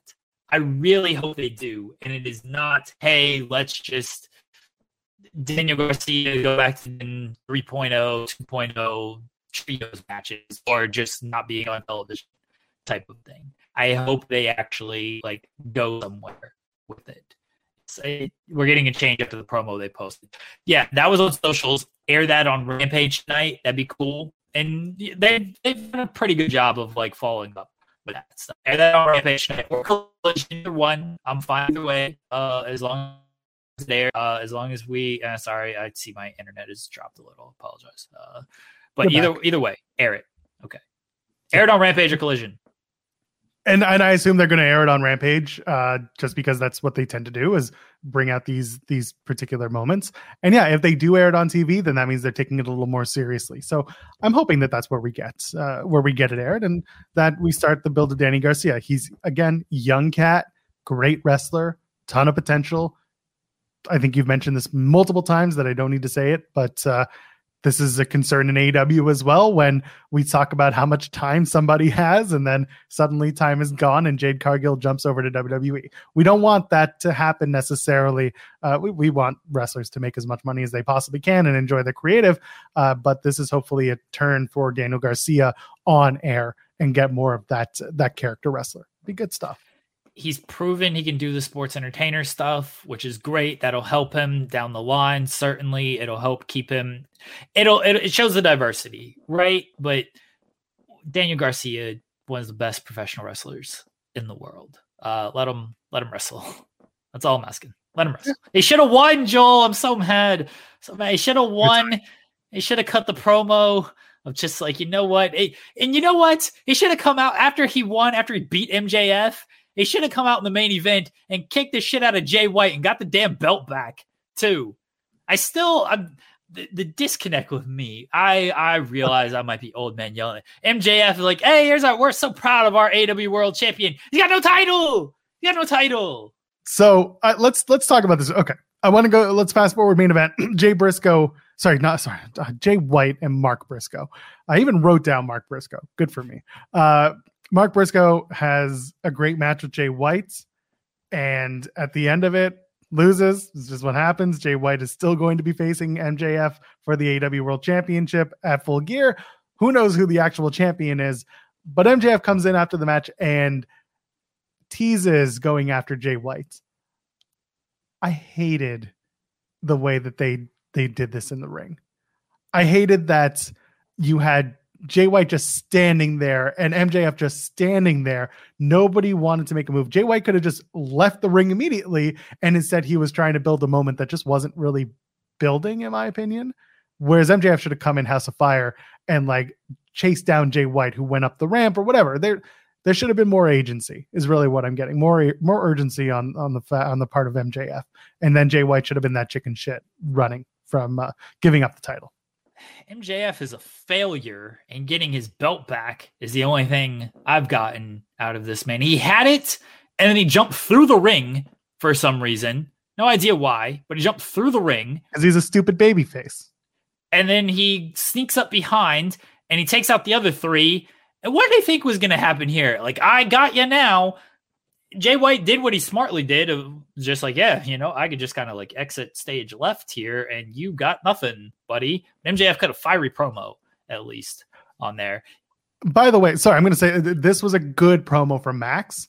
It was a little nah, whatever, like babyface, babyface, but he didn't resort to yelling his uh, his tits off, as they'd say. And I appreciated that because when they did the backstager where Max on Collision, you know, after the Dynamite match, they showed it on Collision, where Max is just yelling for a solid two and a half minutes.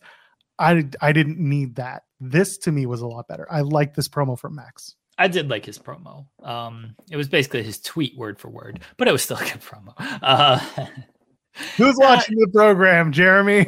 I, man, this belt stealing stuff is just it's frustrating me because they're booking the MJF in these title matches, and I, I, the visual to me the optics just aren't great when you're and I'll go back to the Omega thing of of just like, hey, this is a big moment. He's gonna be the longest reigning AW world champion. He's got no AW title. This is supposed to be a big moment.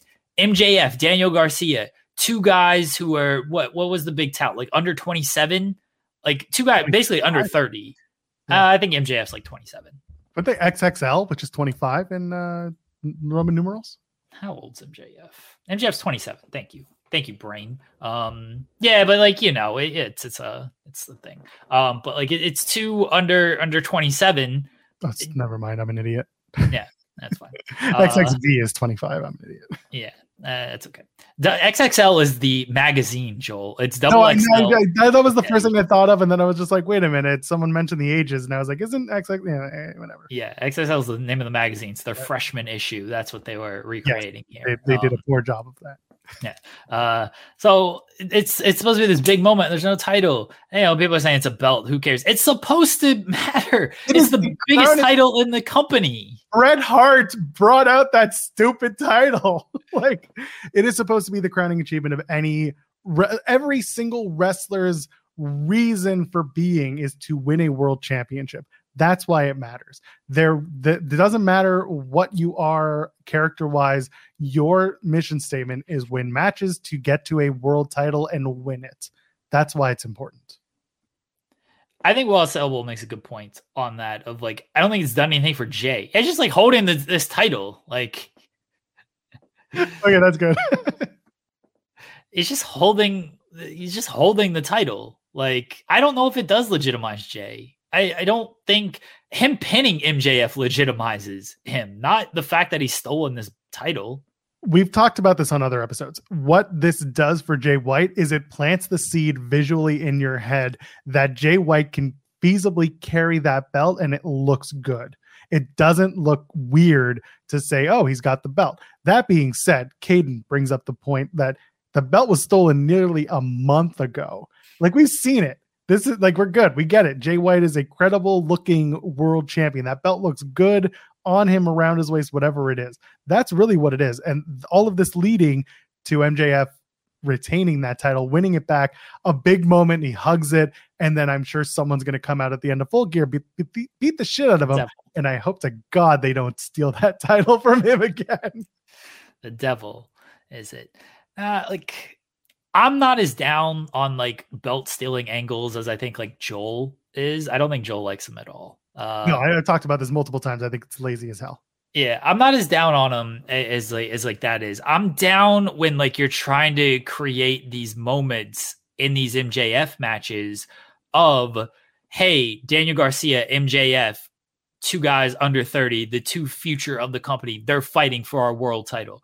Hey, MJF trying to beat Kenny Omega to be the longest reigning champion of all time. They're fighting for our world title and you don't have the world title there. That's what I'm down on. If you want to do this belt stealing angle and then MJF just doesn't defend the belt because he doesn't have it and he doesn't defend it in these big matches, then I'm okay with it. I'm like, yeah, sure, whatever. Like, like when Nyla stole the belt from Jade, Jade had these like one-off matches and stuff. She won. It's like, oh, but she doesn't. Eh, whatever. Like, okay, Nyla still has it. Here's Nyla with the title. You're trying to showcase these big time moments for MJF, and you're gonna. And in history, they have these moments with no title for him to hold up. It, it it loses, and I know you know it, WWE. The whole thing is like we're creating moments, pal. Like yeah, those moments live. There's a reason why you see these types of photos and stuff, and they and they live forever in magazines and online and everything. They don't have those moments with MJF, Kenny Omega, and Kenny Omega raising MJF's hand. There's the world title. There's what they were fighting. There you go. Now you're back. Yeah, my internet cut out. But That's- like that that's it. That's it. Like I I just think they can and this is this might be a very minor complaint. I understand that. Fine. I get it. But this is stuff that can, you know, live and resonate with people. People might I heard from heard from uh someone in so, someone someone known, okay, about a, a complaint I made of uh, I, I addressed it anyway because this seems minor. This seems minor. I, I tweeted, "Hey, how come AEW doesn't upload like the backstage stuff on their YouTube. There's no video of Mariah May's debut. There's no video of the the Shida and uh, Toni Storm little backstage thing. There's no video of the uh, the devil attacking the the acclaimed. There's no video of that stuff on their YouTube page, on their official YouTube page. I feel like those would do numbers. And even if they don't do numbers, for me, I need them for thumbnail purposes. That's all I give a shit about, if I'm being honest I get about this stuff. Like, but like you would probably want that stuff on YouTube. And I I asked somebody, I was like, why isn't this a thing? And they said they'll they'll address it and we'll we'll see what happens. But like that might seem minor of like, oh, you know, you know, Jeff, uh, the video of Mariah May's on Twitter. Okay, you can make money off of that video on YouTube as well. Like nothing's stopping them just from putting it also on YouTube. It should Like, be everywhere. Yeah, these might be minor things, but like they help in a big picture. I think minor things add up. If you add one plus one plus one long enough, you finally get to a hundred. You know, Yeah, you don't have to Mr. just Beast- go 99 plus one. You finally That's- get there with one plus one. That's how Mr. Beast got his uh his his his his fame, his infamy by counting for long times until they got to large numbers. By the way, Mr. Beast, why aren't you on this show yet talking about pro wrestling with us? Uh, by the way, I'll, I'll pull up Weiss Olbel saying, okay, it makes AEW look incompetent. Why haven't they gotten the belt off of Jay for stealing it? That's something that we've talked about and I have mentioned multiple times. There should be not necessarily an authority figure, but the coaches are known to people who watch AEW. There should be a coach that just approaches Jay on or the Bang Bang Gang on their way into the venue and they say, Jay, you're not allowed in here until you give us back the belt. It's not your property. It is the property of AEW. Max holds it right now, not you. Give it to us, or you you leave, you're fired, or you're suspended indefinitely, whatever it is. And then I get that there's a theory that you know it makes Jay look like a bitch, but when faced with whether or not you keep your job, I'm pretty sure you give back the title and you're just like, I'm to win this back. Or you give a fiery promo, or just a, a sneaky, underhanded, like, fine, you can have it back for now. Tell Max I'm going to get it back in a week or whatever timing it is. That's easily what you could have done. But TK fears for his life. That's why you send the coach. Pat Buck is just like, give me back the belt. Pat Bucks, he, he, he, you know, he's got ties to MJF too. Pat Buck's fucking up Jay White. Pat Buck is swinging on everybody Perfect. roster. But you know, people WWE addressed that when Sammy stole the briefcase, right? And then it was immediately we didn't see the segment, but Seth Rollins and Sammy talked about what happened of like, yep, had to go in the office, had to give the briefcase back, not my property, can't do anything with it. And then Seth rewarded him with, all right, you know what, you're gonna get a title shot out of this. Some people like it, some people don't like it. I I get it either way. It's it's all in taste when it comes to that stuff. My taste is I would prefer when you have these big matches where you're touting this title, have the title present. That's all. That's my taste. You know, if you're fine with it, it's like, oh, it doesn't really add anything. It's a minor thing. Okay, cool. Like my taste is if you're making, if you have these title matches, this is important match, the title's on the line, all this stuff, have the title there. That's why we said how awkward was it when we asked ourselves, "Hey, what's the referee going to hold up for the Kenny Omega and MJF match?" he should have just held up his own belt. Like he should have just taken the belt off his pants and been like, "Eh, "This match is for the AEW World Heavy." Just just visualize it, kids. AEW World Heavyweight Championship. Oh, anyway, pa- Patchy Rick sent us a super chat saying, piggybacking Joel's point about the devil not being in the building, the video cut in started after Adam left Roddy's house. There you go. So the devil's back, and this time, much bigger men beat the shit out of the acclaimed. Uh, who are these big, meaty men, and why is one of them Wardlow, who had his hooks sunk into him by the devil, as he once said in a promo? I was so hoping that they did the real glass thing. They just look right. They right before he threw him in the camera, right before he threw threw him through the glass, he just looks at the. Now it just gives a wink, just like a wink. Like he, that's all you need. Nobody has to speak. Just a little wink. Throw them through the glass. You can't do it because then people on the internet are going to analyze the eye and the eye. They're already doing this shit. Like they're already doing all this. Already doing it. So it's that's fine. Like they, that's what they they should have done. MJ, I did like Samoa Joe just walking up, and be like, "Sucks, dude, huh?" And just That's the Kevin Owens in the parking lot at Full. Sail with the dude, with Tommy just being like, "That's got to suck," just Yeah. walking over. that rolled. uh, that's a good moment. Uh, Will Chisholm said a super chat, by the way, saying my thing is Jay White's had the belt for over a month, and that that's that's the point. That's the problem. Somebody somebody uh said Sean Sean says uh maybe AW manager gets the belt back, gives it back to MJF with Jay White. And I actually love that idea great. of after you get the moment of you know, you get the moment of they do hold the belt back of everything, and then they just keep attacking him and stealing it and shit. Then Samoa Joe's got real reason of being like, dude, you keep getting jumped for your lunch money here. Like, how about you hire me to to make sure this belt stays on you? That's fantastic. Oh my god. So uh yeah, th- who who are the four men? Now people are thinking it's going to be the reuniting of the pinnacle. Shawn Spears is a little busy hanging out in Australia winning titles and and spending time with his newborn baby. I don't know what Shawn Spears is doing. Bless That him. was- I just explained. Okay. So yeah, people are saying Wardlow, Yeah. Roddy, Taven, uh Those, those men were pretty big and meaty though. I don't know if uh Roddy, Taven, and Bennett fit the profile. What they should have done, by the way, this was a missed opportunity. You know, the, we made the retribution jokes when they first had uh the uh the, the thing, right? We made the and I I posted that clip um because it was actually after Mace and Mansoor did their thing where they throw the cinder block through the glass and they throw the other The cinder block through the glass. That's one of my favorite moments in like the the PC era because there ain't much from there. They should have throw Bowens through the glass and then picked up. uh Oh, they threw Caster. Sorry, they should have thrown Caster through the glass and then picked up Bowens and chucked him through as well.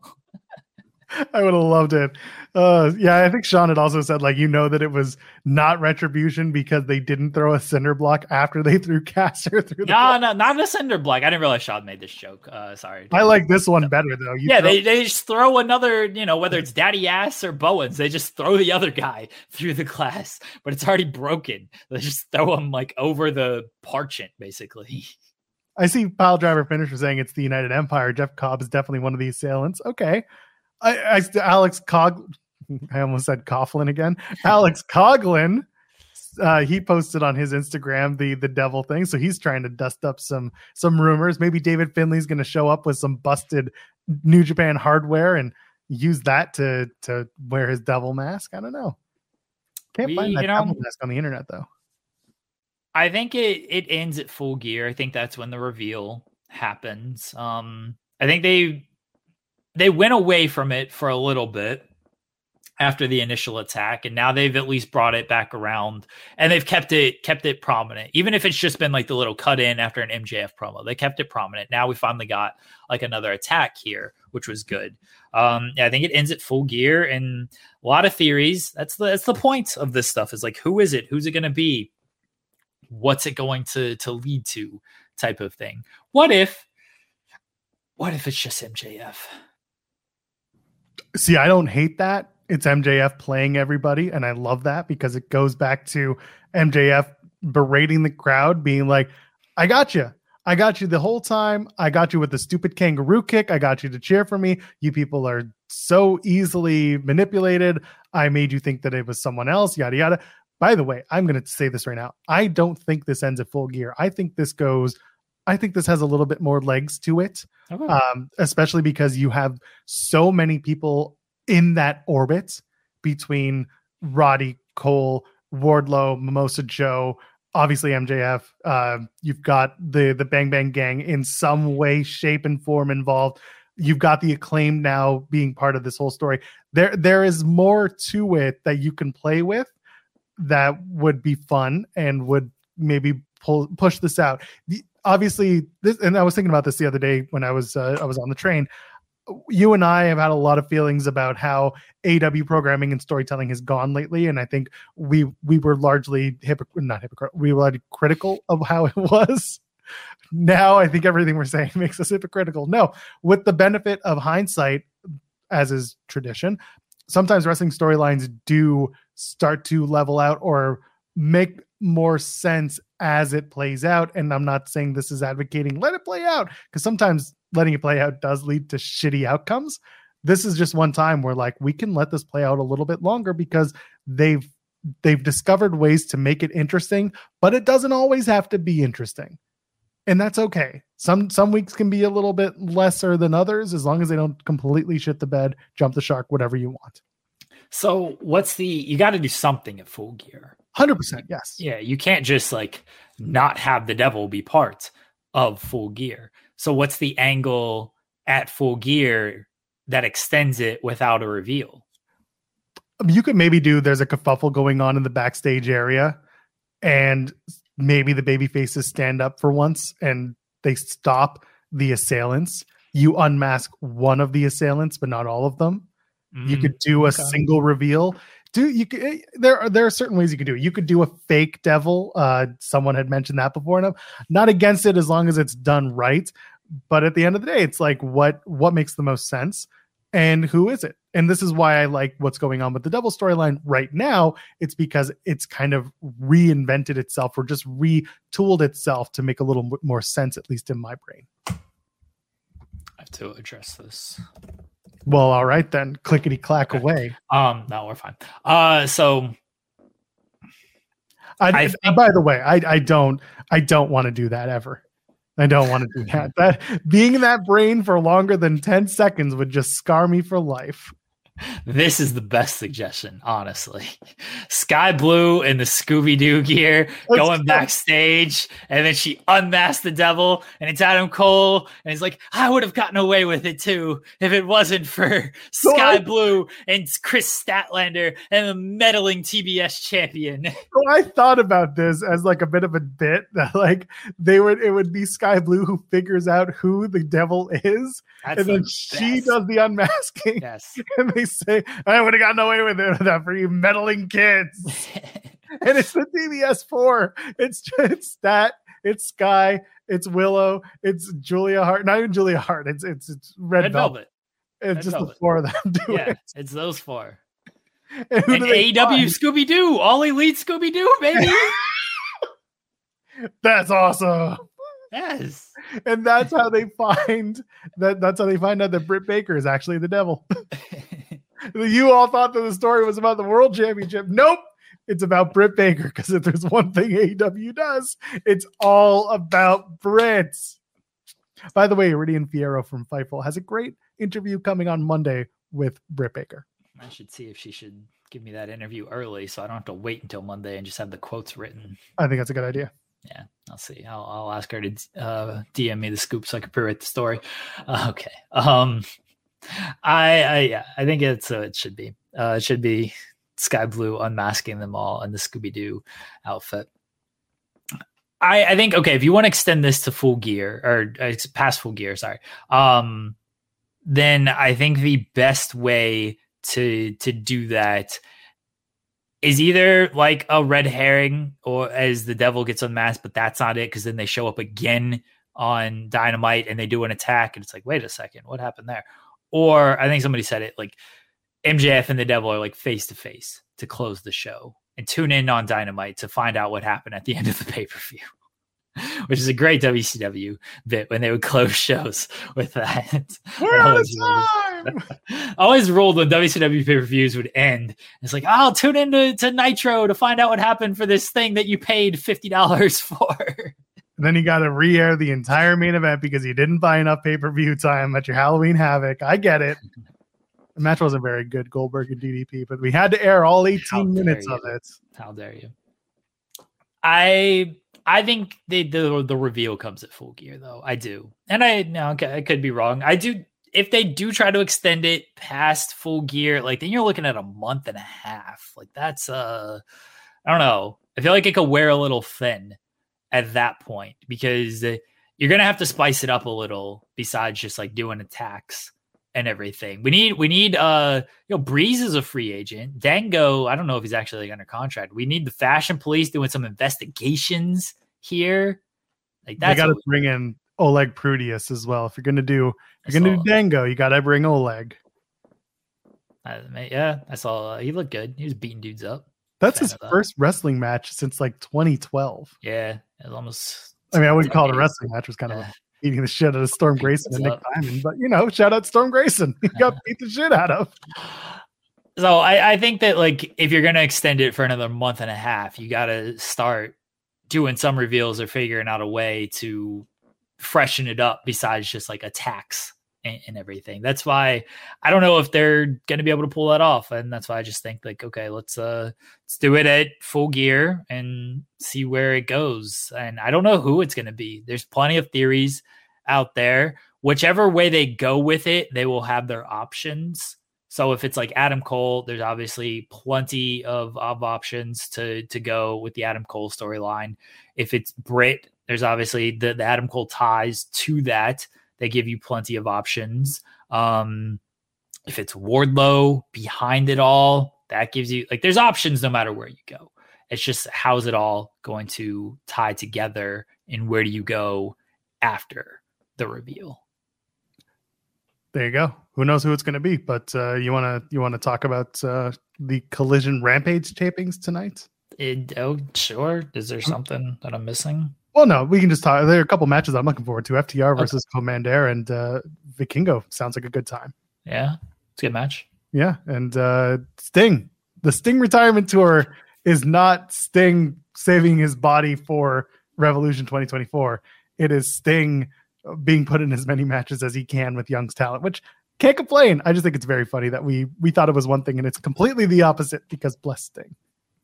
Yeah, I mean, look, we knew he was going to wrestle before Revolution. We figured he would wrestle at least at the big pay per views. And so far, like he's wrestling at full gear. I imagine he'll be at World's End. I imagine he's still going to do uh, Winter is Coming and then Dynamite Homecoming. So it's it's not like it's uh it's not like it's out of the ordinary for him to wrestle. You know, he's he's going to make the towns, brother. Bless him. Can't believe Rampage is going to be live this week and Collision will not.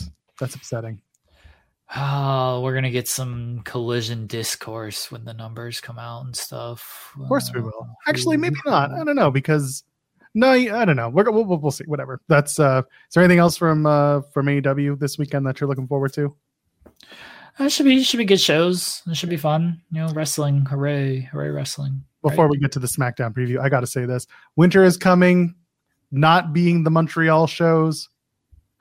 They love tradition, baby. Gotta have the tradition. Texas is the tradition for winter's coming. Fuck your tradition, Tony. This is why. This is why you're not selling tickets to Montreal. That's what it is. That's what it is. Tradition is is Texas. Te- I got. Oh God. Uh, well, this, there ain't much going on here in terms of SmackDown preview. Now it's just Grayson Waller and LA Knight. Yeah, that's all that's there. Yeah. Crown Jewel Fallout, whatever that means. So How many times are they going to show uh, uh, Logan Paul in the shower?